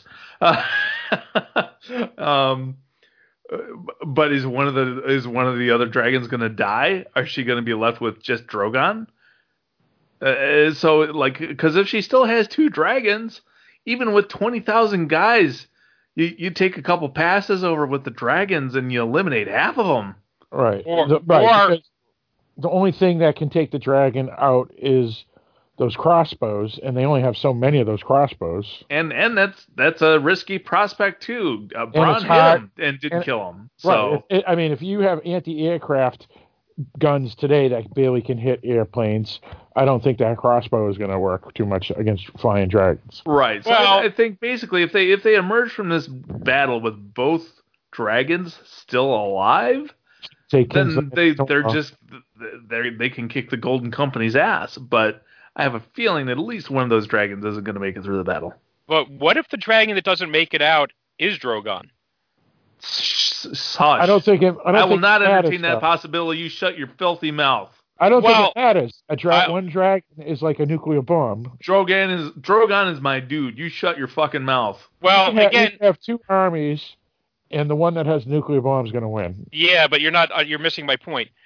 Now, again, this was going to the book, from what I understand, so they could. Has, it does not have to necessarily bear on the TV show, but dragons supposedly only pick only only pick a single rider, The book, book, book, book. and Viserion has Oh, not actually, Viserion, wait, wait, Rhaegal has wait. Rhaegal has picked his rider. hmm So if Drogon dies, Dany don't have a dragon no more. Let me ask you this: Has, Dra- has Dany ever been on o- any of the other dragons? Nope, Okay. just just Drogo. All right. So, well, that's good then because I want Dany gone. This will be a quicker way to get rid of her. But it would be certainly change the power dynamic. Ye- Oh, you're right. Yeah, the only reason Dany has any power is because of the dragons. Well, Okay. that's not, well, No, no. I not mean, the she, only reason. well, let me rephrase. She still um, has a, a decent army behind her that back her because of her, but she the has an insurmountable advantage because of her dragons. right, Right. the only reason she Yeah. has any advantage in Westeros is because of the dragons. Without the dragons, she's just another army. Two Uh, really- powerful one, but yes. two really kick-ass armies, but correct. Right. That's that's that's the thing that turns her from a from a just a conqueror to a legendary character Right. Right. or a mythic Yeah. character. Exactly. Exactly.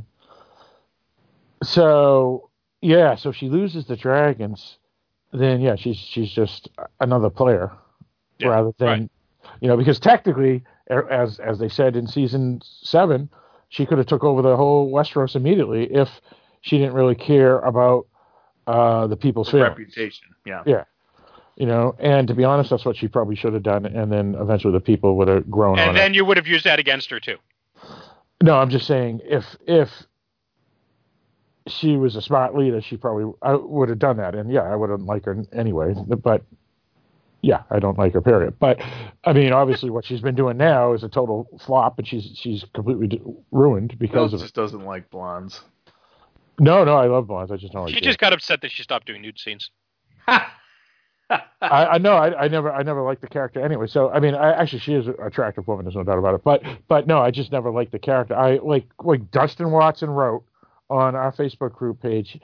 Um, she is portrayed as a hero in the show, yet she does villainous things, and I can't stand those type of characters.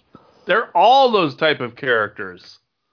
Um, no, no, a lot of, lot of characters on the show that are, uh, there's hero characters Some that are heroes. people to dogs. No, but I could see from the beginning that her character was more apt to pull a Targaryen king and go bonkers and actually be evil. And I could see through the, the sham.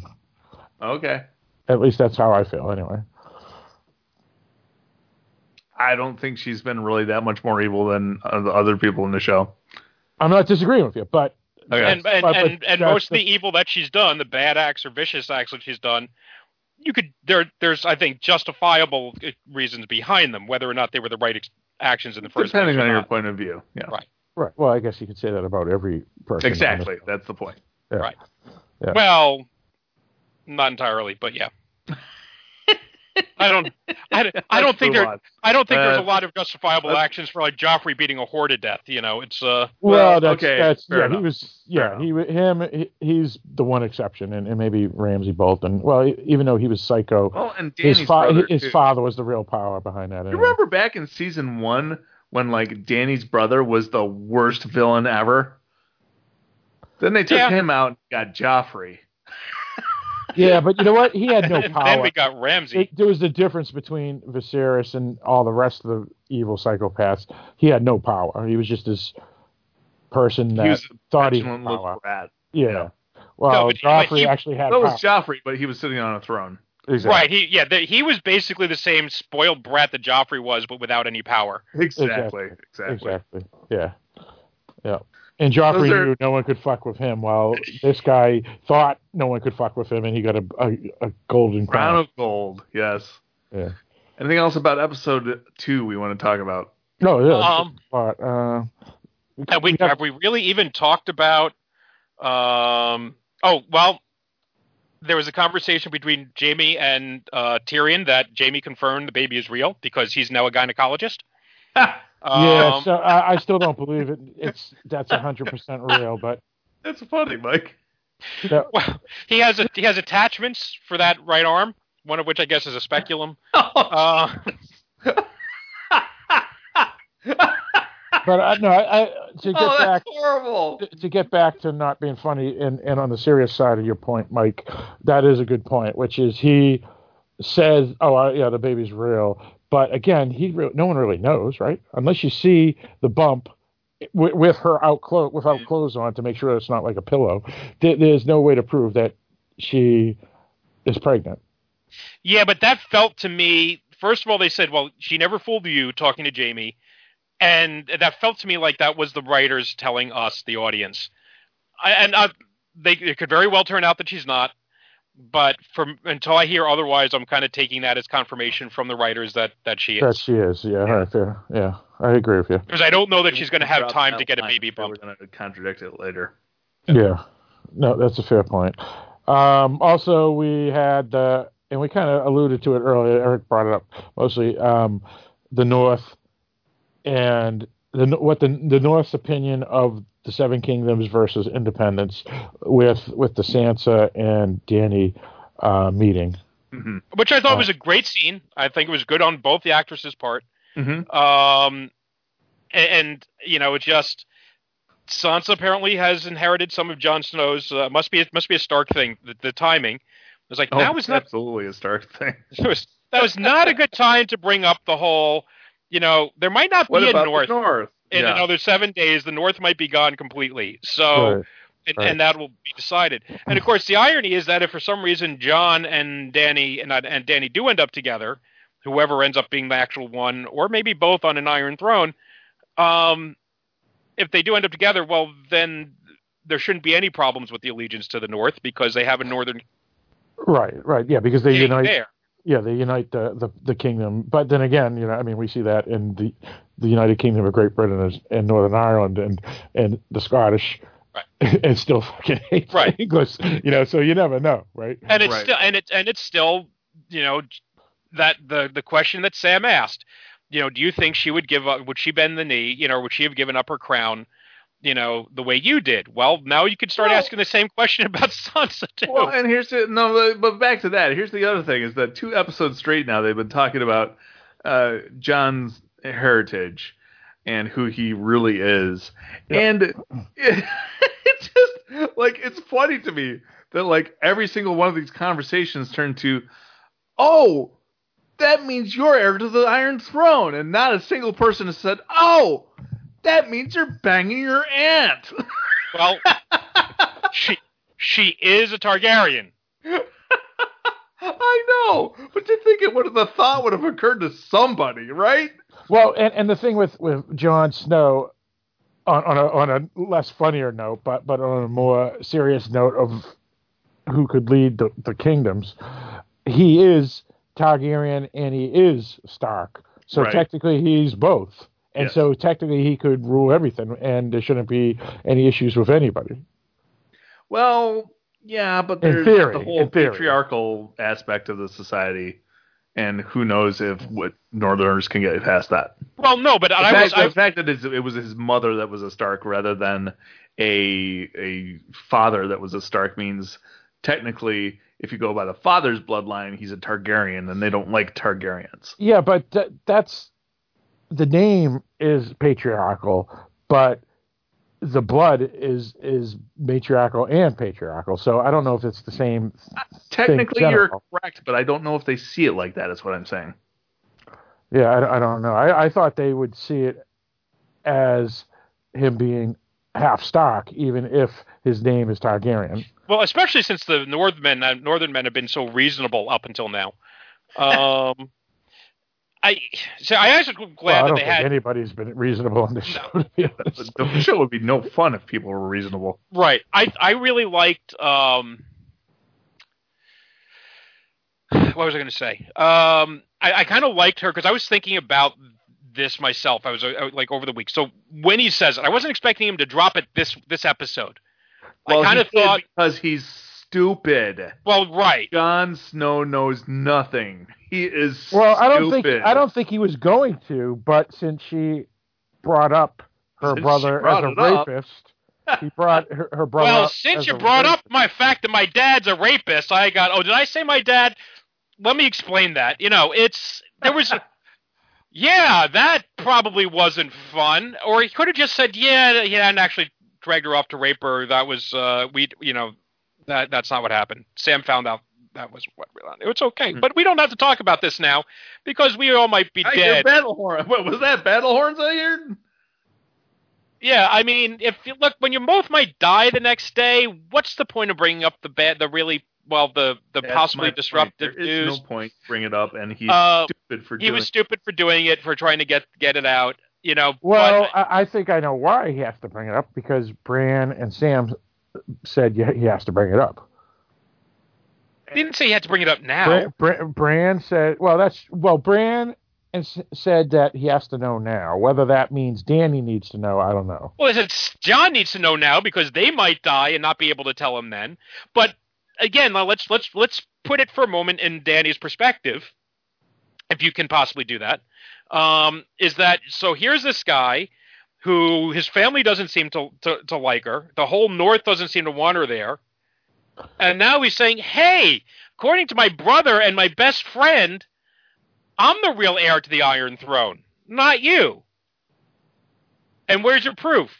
Well, Bran has visions,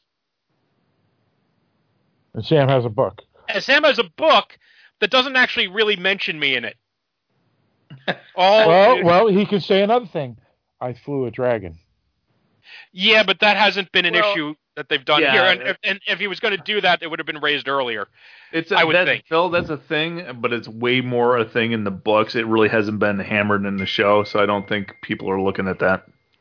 But So, or they bring it up, fine. But I'm just saying, I, her reaction, especially she's had people try to take her her place from her before, you know. So I think her reaction is, and you know, the idea of well, men can be easily misled.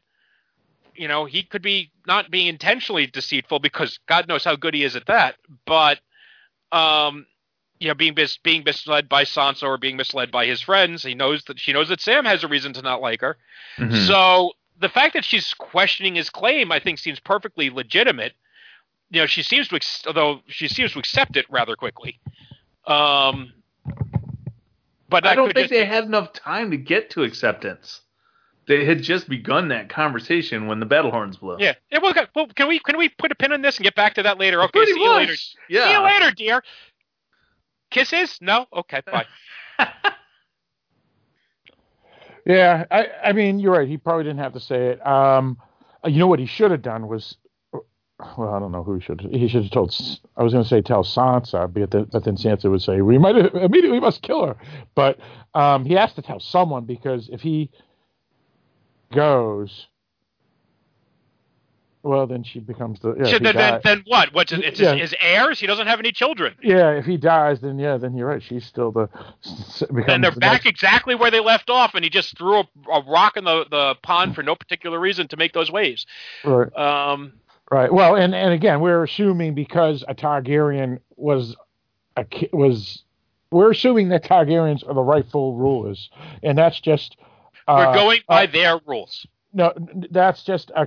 um um what what's that term that word when when people make Law? certain no people ter- make make something Custom, tradition, no no uh conscript uh, conscript what's the word I'm looking for?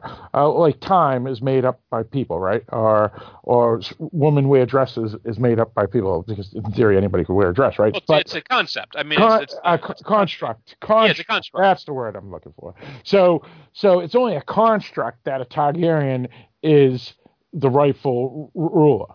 So technically, even if Jon croaks, Daenerys is just saying she's the rightful heir based off of some construct that her family has. Otherwise, a construct it, that the that that family and all those people have lived by for eight thousand years. It doesn't matter though because it, well, it it does because you're you're they haven't quite gotten through the Enlightenment yet.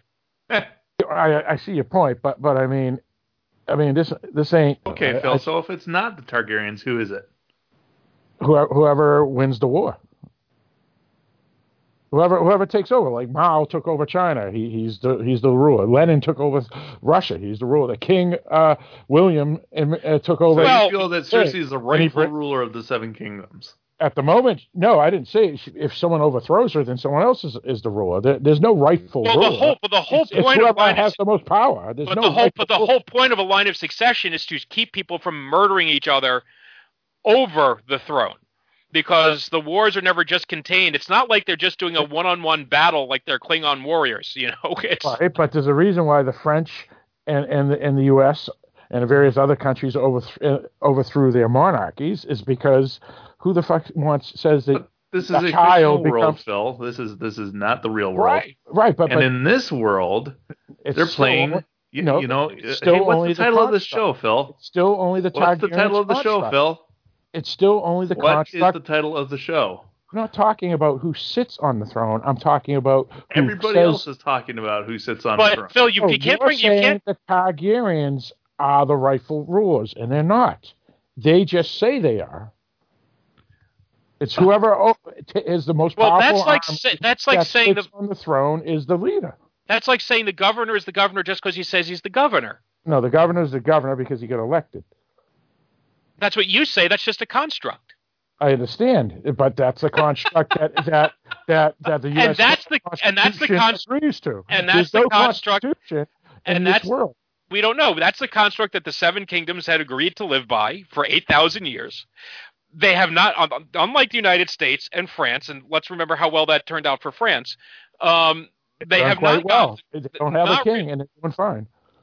Really? Uh, even with even with the yellow ja- uh, jackets, they're doing fine. Absolutely. Now, how well did it go in like the immediate aftermath? Um, it's better. It was better than eat, let them eat cake. Yeah, uh, back to the but, show. But, but, they still, but they still had not gone through an enlightenment. They had not gone through the Renaissance. They, you know, they were missing, you know, lots and lots of lots of philosophy that eventually led to that point. You know, they are way behind the curve there, Phil, in terms of of, of dealing with conceptual notions of power. You know, because right now it sounds like it's going to be like a you know Monty Python. Well, past just a woman passing out swords doesn't seem to be a particularly good basis for a monarchy. You know, just uh, it's it's it's it's not. It's, well, it, it but this whole show, Phil, is based around this concept. Not uh, true. at the beginning Rob, of the show, Rob they're Stark, talking about Robert Baratheon as the king, right? And yeah. he, Ned Stark gets in trouble because he finds out that his sons are not legitimate. They're the products of incest, and that's why Ned dies. Yeah. The whole thing is all about bloodline. And so even and even it, Robb Stark can start his rebellion because Joffrey is a bastard. Right. right. And he declares independence of the North. Because he's a bastard who does not have a rightful claim to the throne. Right. Well, none of them do. All right, I don't. I don't. Let's think, leave I don't there. I'm tired of this conversation. Let's move on. Let's talk about episode two. Either way, I, I, just don't think anybody has the rightful claim unless Let's they talk about episode army two. to take it over. Let's talk about episode two. We well, we are. This is part of the world that, that we're talking about. Let's talk But- about episode two. We are. We're talking about Dany claiming. Okay, talk about something that happened in episode two. We're talking about the, Dany arguing with Jon in the in the crypt about Okay, who's the then let's rightful talk ruler. about that and not France. I didn't bring up France right then. I was talking about about Robb Stark is what I was talking about. Now we'll go back to this. Somebody This brought up scene here. France. It wasn't me. It was Phil. Phil brought up France. He I brought that it up. I brought that up as an analogy in passing. Then Mike brought it up as as a major topic. Anyway, I want to, I'm talking about down in the crypt. Dany is now threatened that she doesn't have the rightful claim to the throne, but I still say she never did have the rightful claim. It's only a construct by a Targaryen woman who says I have the right to be the, the queen because that's what my father said. And I'm still going against that because that's Well, just a construct You're by going her. against the rules of the world as they've been set forth. no, set by her. by her As the family. rules of the world as it's been sent through through seven 8,000 seasons years. of this show, set set by her family. set by the show, by the writing of the show, by the plot of the show, by the world of the show. by the motivation of most of the characters in the show, the thing that's been that's caused hundreds of people to die, thousands of people to die. That's.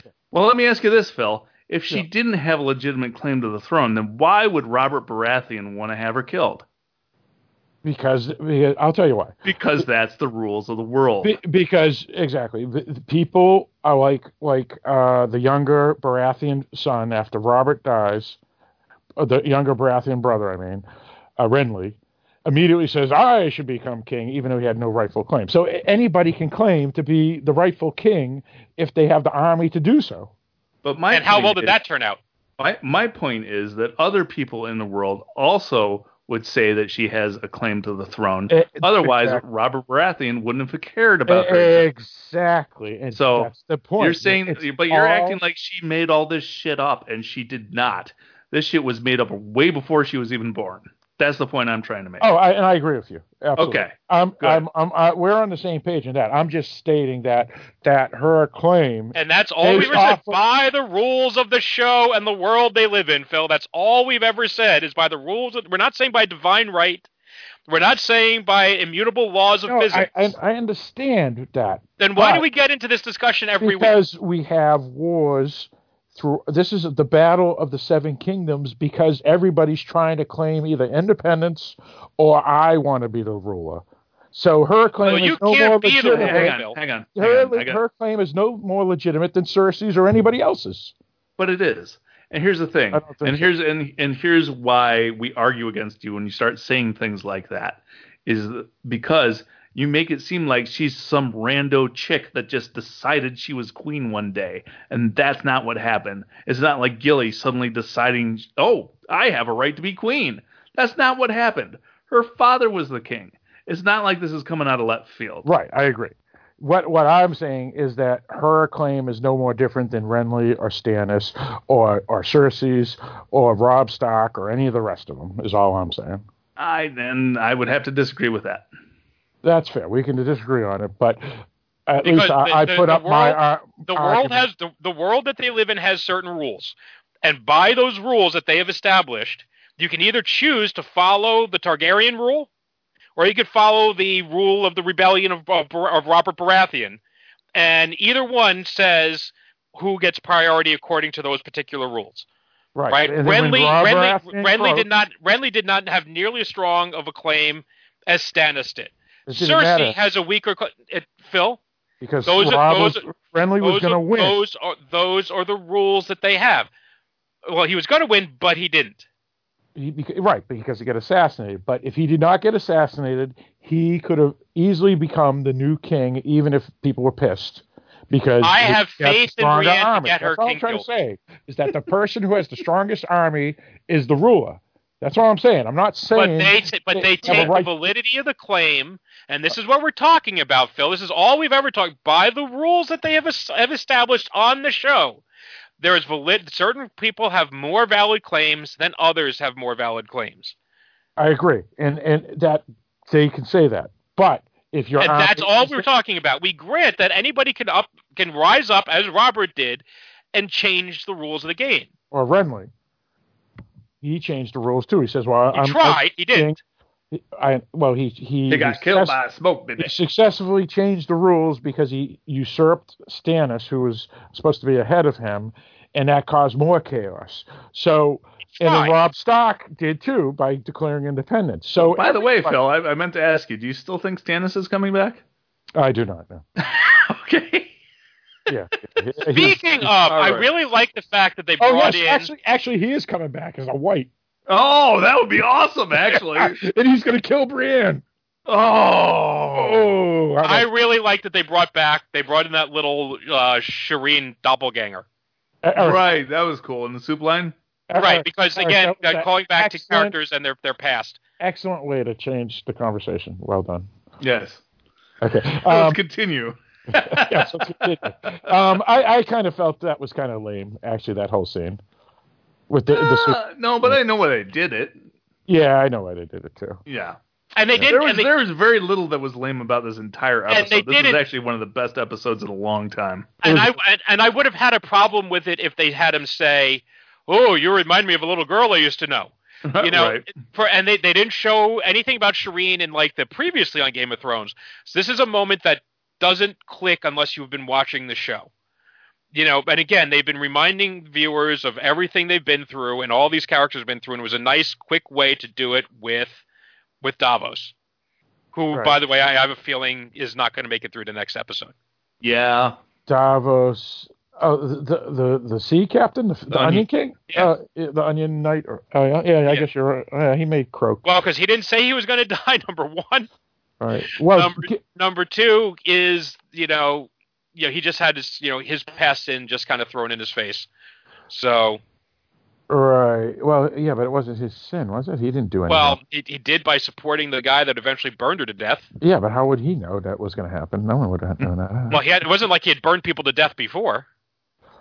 Well, that's a fair, but not murder, Well, burned his own daughter. Just veered off in the left field.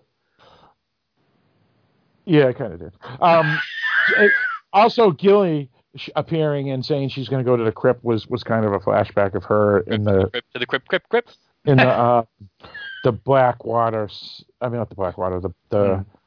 the uh, wall scene where she was in the the dungeon. hiding. Where's Sansa going to be? That's a good question. She's Uh, not going to be on the battlefield. I, I, she's, I, I picture her standing on the ramparts. yeah, yeah, she's gonna. I think so too. I think both her and Dany are going to be standing out because she can't let Well, Dany's got to be up- on Drogon.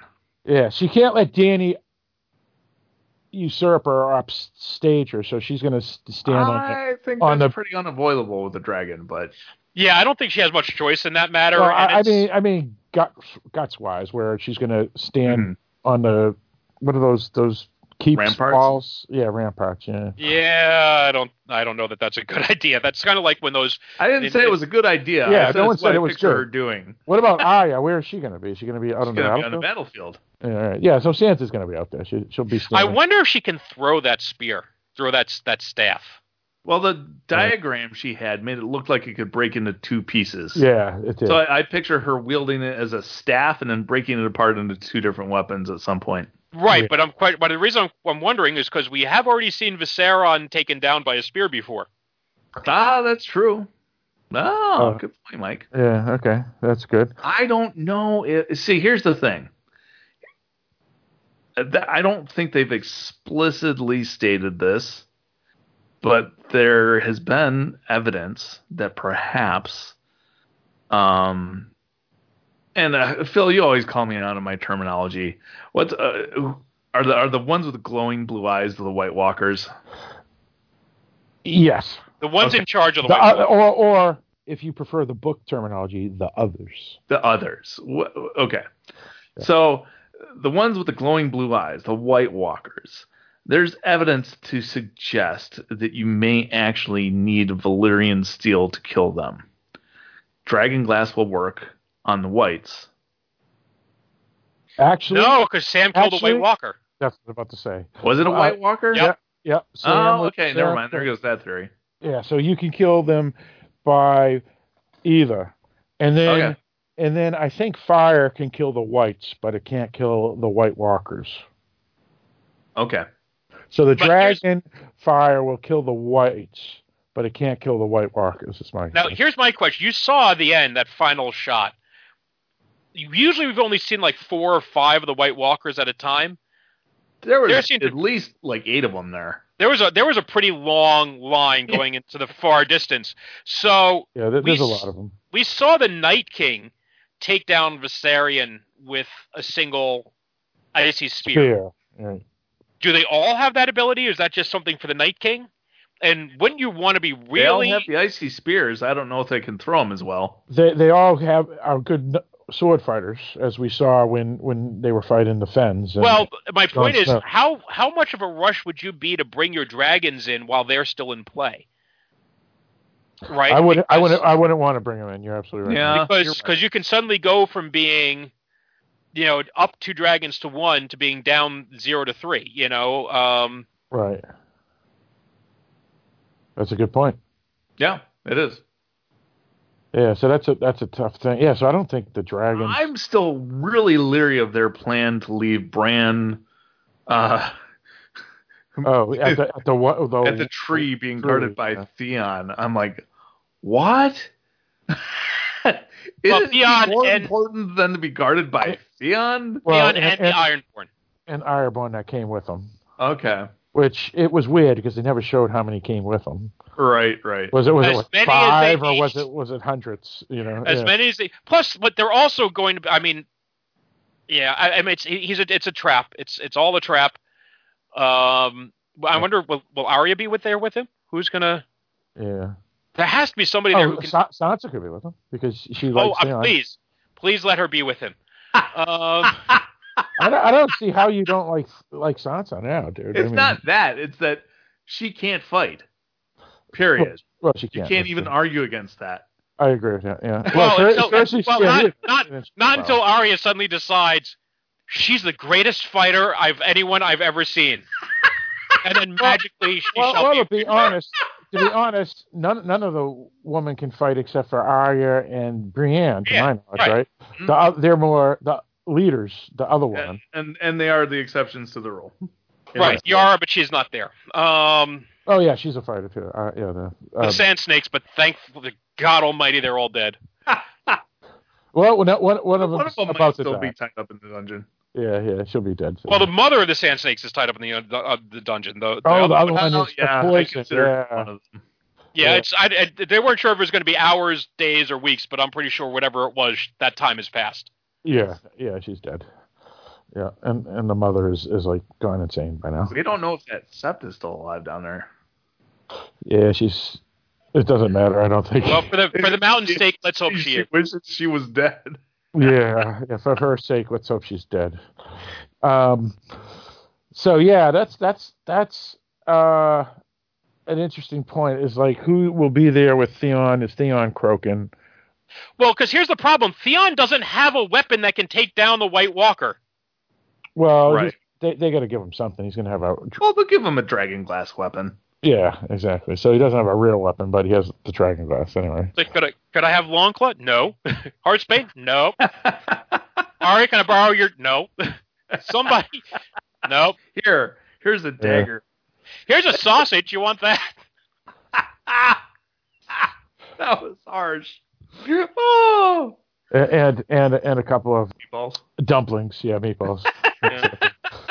yeah, we we were on And the I- same page there, Eric. We just- I, I and I, Have a- I have a- and I can't and I and I can't tell whether they told us the well it should work if we kill the Night King we should be able to turn the battle.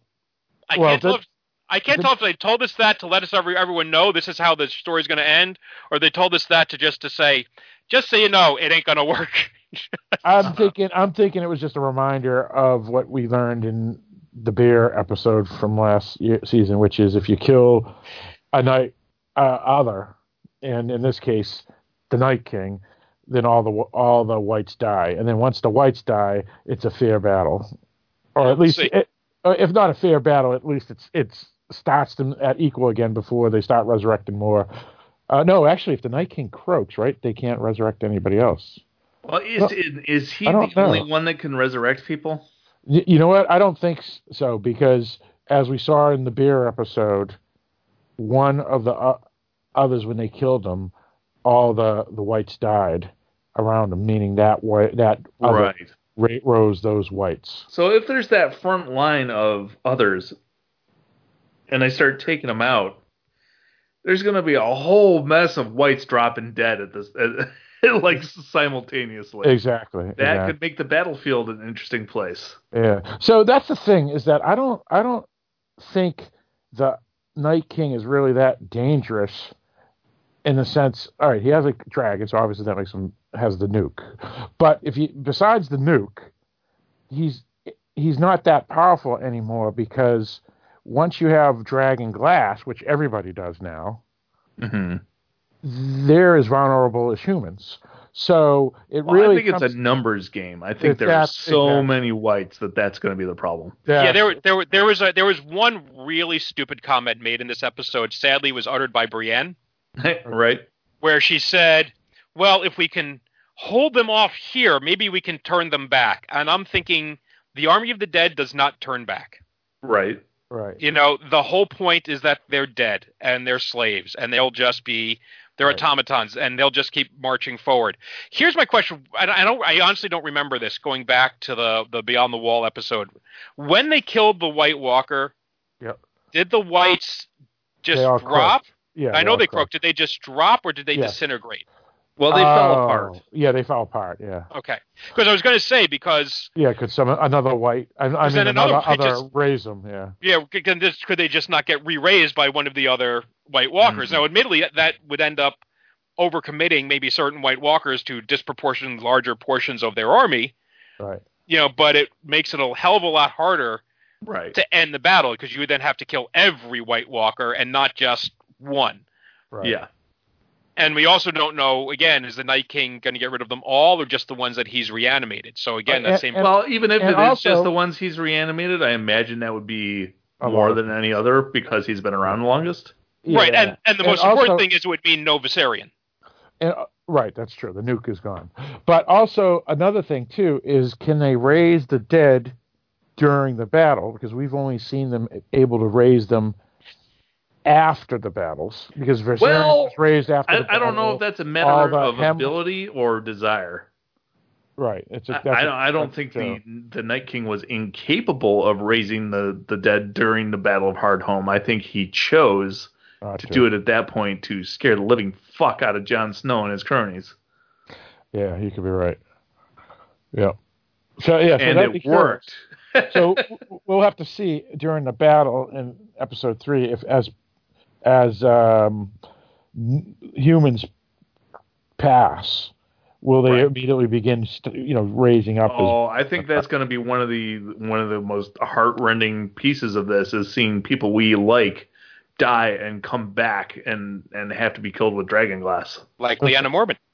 Right. yeah, I didn't think of that. That's a good point.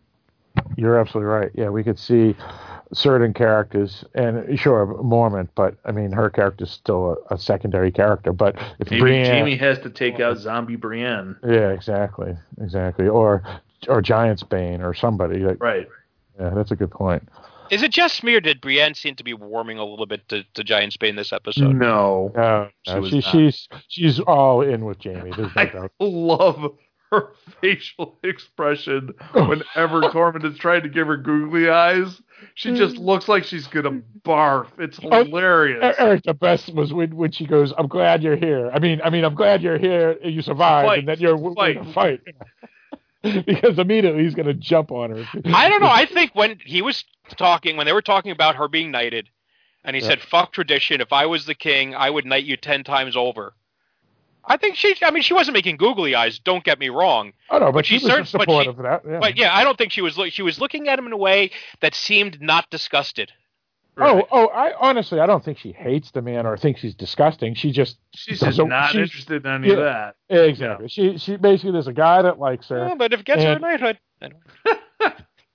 Oh, dude, he she she got the knighthood anyway from Jaime. no, Dave, Oh, Jaime only no, knighted her one time over. No, here's the thing though. That's one of the things that made that scene so great is that after Jaime had knighted her, uh, that round of applause from everybody else in the room was genuine because everybody there goddamn knows she earned it. Um, and and I think that's why she was smiling. And and also, um, I loved how Jaime says when, you know she blows it off like "Don't be silly," and she goes, "Aren't you?" He goes, "Aren't you coming here? Aren't, aren't you coming over here to you know bend a knee? Come on, get over here." And and then she's like, "Oh my God, he's serious." Right. Yeah, and and And then then she looks over at Pod, and Pod gives her that little ni- nod, like, "Come Yeah. on, you know Yeah. you want this." yeah, go go for it. And then after she gets knighted, Jaime doesn't like do the the like cheering. Instead, he, he gives her the nod and and then walks away because I think he did that on purpose. Like Mhm. I always knew you were a knight. I'm not. I don't have to cheer you. Right. You well, know, so, yeah. so it was a different way of respect versus all the others that were cheering him. Right. You know. It was a great scene. I love But he still- also isn't. A, but then he would be weird. First of all, because he only has one hand, and it also would be almost like Like, he's you come up with the best one line is. I don't know It where would- come it up would- with. but it would also be like he's applauding what he did, and that that would seem a little Yeah, a little. a little Oh, tacky. that's true. Mi- Mike, you got to get to Manhattan and, and start doing these these amateur stand up nights. Come on, Yeah. get over. it. You're not that far.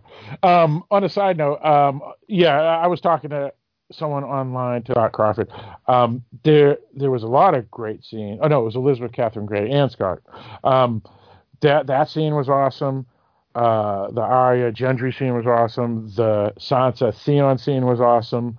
The Sansa Dany scene was awesome Right. the um any scene that Jamie was in was awesome, including I mean, Bran. it's easier to name the scenes which aren't awesome, right, and that was the, that was the soup line. Yeah, that was Um, Grey Worm saying goodbye. yeah, that was not good. Um, and uh, Arya and the Hound and uh, what's his face up on the. yeah, that was too short and like Yeah, boring. That was a short and weird. yeah, Uh, those are the parts that weren't awesome. yeah, right, right. Everything else was awesome, pretty much. Yeah, that that's excellent. Good point. Eric. Yeah, yeah, because uh, and I also like that Bran uh, Bran uh, proved me right. Uh, and because he's he's not Bran anymore. He he doesn't really give a shit about what Jaime did back in the day. right, And unlike his brother or cousin, whatever he is, uh, he knows when to keep his fucking mouth shut. right. that's true. it even says it he, eh, as as if he was Bran, which is I didn't want them to freaking kill you. Right. you know i mean but um i have to say that you know Bran's story was a weak there for a little bit back in season four or five but And six Right. and seven. It's been pretty weak. yeah Period. but but but he's he's been a pretty good character Thank God he's finally interesting. yeah he's interesting as hell Is he though? i think he is i think he is he's just it, he's weird enough even though we don't know anything about it he's weird enough that i have interest in him maybe not oh you God, that was one of my favorite moments of this episode, though. At the beginning, when he just says, yeah "What we do for love," and Jaime, that just look on Jaime's face like he's gonna poop himself. Well, right it was. there. You know what it reminded me of, Eric? It was the, another line when he says to Baelish, um, when Bill Chaos is a ladder. Yeah, exactly.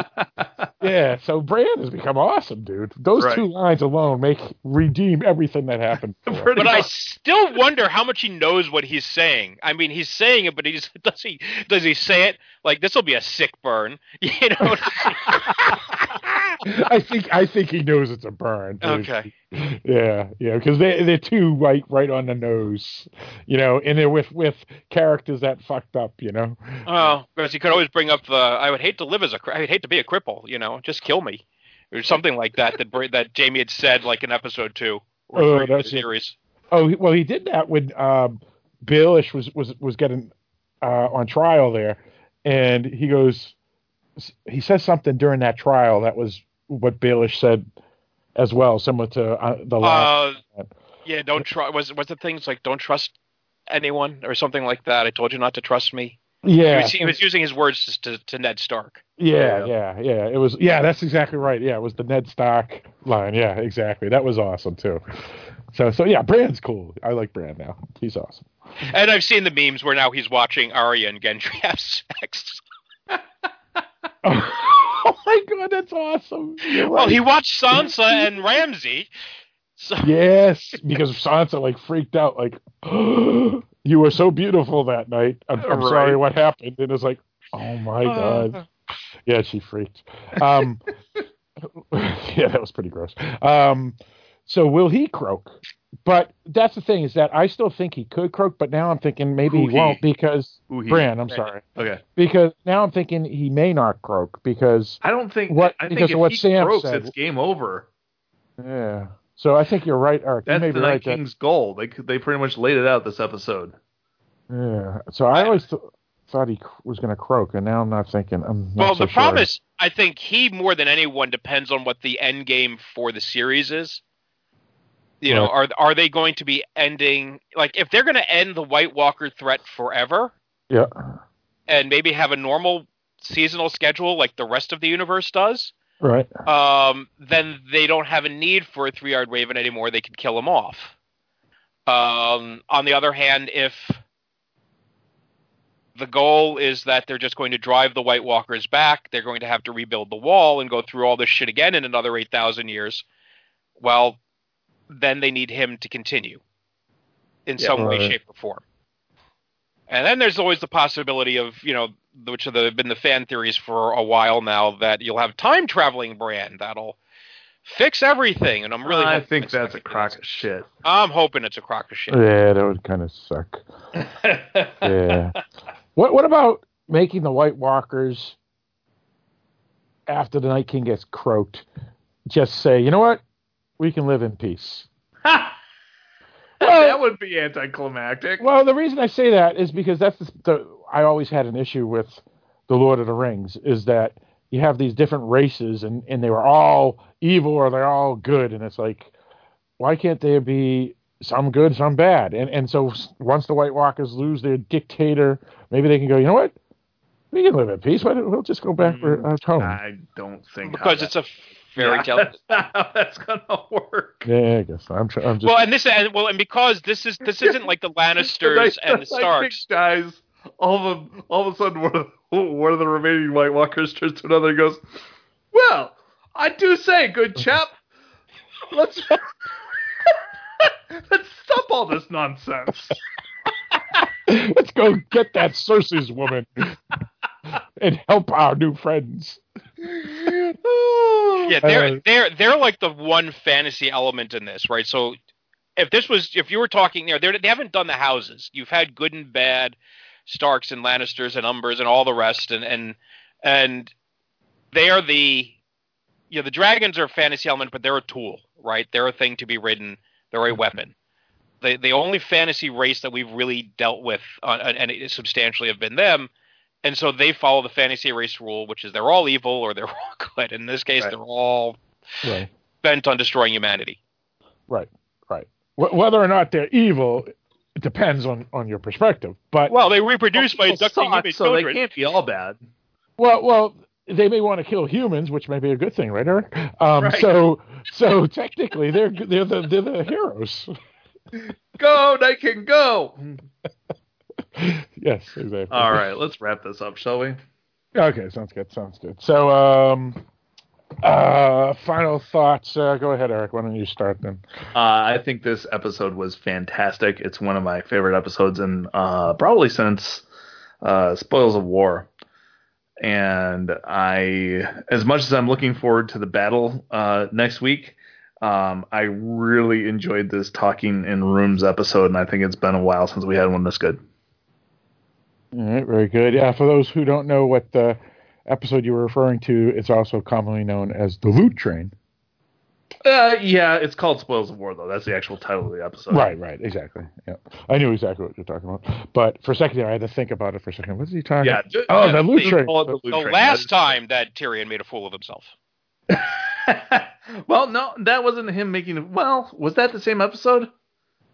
Well, I think that was what he got admonished for it. Well, yeah, Was- okay. She yelled at him and then went and torched a bunch of people. Right. Yeah, okay. Right, right, right. Yeah, yeah. That's that's right. That's right. Yep, you're absolutely right. Um, all right. What about you, Mike? Any, any Yeah, final really, really good episode. Um, it's, it's a lot of classic moments. I think they served all the characters well. Um, even in the scenes that weren't necessarily the greatest scenes, I still think the characters were serviced properly. The only character that didn't get uh, any due was Varys. Um, At So- least in Winterfell. At least in Winterfell. Because Cersei's didn't even appear. Varys. No, I'm saying I'm saying out of all you said the only character and technically all the characters in, in King's Landing were ignored. Oh, oh, oh, yeah. Well, of the characters that were in the show, right? The only one that That, that that, appeared on screen. right. that Because you didn't get did his moment. see him a couple times, but he never said anything. Right.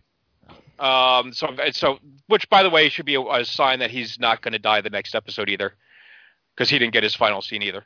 That's Uh, true. That's true. Um. Oh, he'll be in the crypt. Oh, totally. Yeah, yeah. He'll probably be hiding in a sarcophagus just to be safe. Actually, he'll probably have a lot of wo- lines next next next uh, episode because he'll be probably be hanging out with Tyrion down there. Yeah. Well, that would be. I, I, I, maybe he'll maybe he'll bond with Theon. Oh, that's terrible. that's not right. Not right. Uh, anything else, Mike? I mean, to they have a lot in common. They- No, they- and well, now- they have a lot uncommon in now. And look, we've had two episodes of setup now, and uh, and maybe you could even argue three if you go all the way back to the final episode of last season, um, uh, with a lot of talking, and you're you're now the payoff is going to be in six days. Right, right. I heard a rumor that it's just going to be another talkie episode next year. No, I'm just kidding. It's actually going to be the battle. Tonight, the White Walkers like, "Can we parlay? I want to parlay." It was, a, it was all a misunderstanding. We just I came can here is it there's just been a bit shit of in it. confusion. Is it is it is it true the sand snakes are already dead? Because we can go back now. We just wanted to be on this side of the wall like the the wildlings. Can we get a selfie at Winterfell? We have to use the bathroom. It's been a really long trip. Um, uh, anything else, Michael? Was that you were wrapping That up was there? it. Okay, uh, yeah, for me, um, I did wish they had more Theon and Sansa, even though I've been very negative of Theon for the past um, season and two episodes. When I found out that uh, Sansa and him were good buddies again, it made me think and go, yeah, all right, I can see that perspective. And so it was interesting to see it, and I would have liked to see more of them together. Any friend of Sansa's is a friend of Phil's. Yeah, damn right. Absolutely. Um, but otherwise, uh, yeah, it was a solid episode. Loved the episode. Um, I, I do feel the pain for those who are all bummed that a third of the season's over already. But Mike had a good point too, which is the next few episodes are going to be uh, almost uh, like two episodes in one. Um, Well, I think But- it's going to be big battle, catch your breath, yeah. big Second battle, big and then battle. who knows what the last one's going to be. Yeah, so so, but I'm I'm kind of disappointed because there was all this workup with the White Walkers, and, and I'm thinking that they're going to be knocked out next s- episode, and and so it would be almost like a anti. I mean, not anticlimactic, but a ending, and then yet we still have more more with I- Cersei, and it's kind of weird. I don't know. It's just interesting. I think they've gone through this whole thing with the opening animation, you know, and the set, and I already Porter brought up this the setup with the last episode of the Iron Islands, where they've got the opening animation of the tiles going down, showing the advancement of the White Walkers. I can't imagine they did that for two episodes. Um, I have a feeling the White Walkers are going to be continuing to advance. Oh, that, I never thought of that. Yeah, we, we never discussed that, which is would instead of them taking over Winterfell and everybody is dead or the White Walkers are stopped, that the North retreats. I never thought of that. In which That's case, who- point. Who Well, gives a shit option who- because that's why North? Yara went back to the Iron Islands. Yeah, or they could head towards uh, the Tullys and and and the Freys area, or Jon Arryn's area. So yeah, I never thought of that that they could retreat. That's a good point, Mike. we were wrapping this up. Your thoughts? anyway, Phil? yeah, so so yeah, it was a good episode, and uh, it just makes me think more now. Interesting stuff, good stuff. Uh, so yeah, uh, um, I I liked the episode a lot, and uh, was happy with what we saw, and it'll it'll be somewhat bittersweet, as you Eric mentioned, and you too, Mike, because there could be some of these characters won't make it past the next episode. Yeah, it's going to be bummed to see. Uh, definitely, at least a couple characters we care about are going to die next episode, and that's Hey, gonna you know, you know who we didn't? I just thought of this. Know who we didn't see outside the wall? Who? The Night King and Viserion. Oh, they'll they'll be here. Yeah. Oh, you know what? Also, too is, is or that maybe he's going someplace else. Who was that chick that, that hung out with, with Bran in the north? Oh, is that uh Meera? Yeah, Meera, that's it. Yeah, uh, she- Yeah, the I- Reeds. I, think that's what's going to happen is that they're going to have to retreat to the Reeds thing because I can't believe she's just disappeared. I can. I don't think anybody cared about that character at all. But Yeah, wouldn't the she, actress and her mom. but but wouldn't she be at Winterfell? Because isn't she part of the North? Bran Everybody told her from to fuck off, so she fucked off. No, Yeah. she said she was fucking off. I don't think Bran told her to fuck off. yeah, that's true. No, and the Bran Glo- didn't care that she was fucking off. That's true. And the Glovers, right? They never came. So, so you're right. The other houses like the Reeds and the Glovers may have stayed away. So that's a good point. Because yeah, like the Mormonts, they didn't have to come because they were at Bear Island and they were technically safe, but they came anyway. So yeah, maybe the Reeds just didn't come. Anyway, um, Yep, it's good stuff.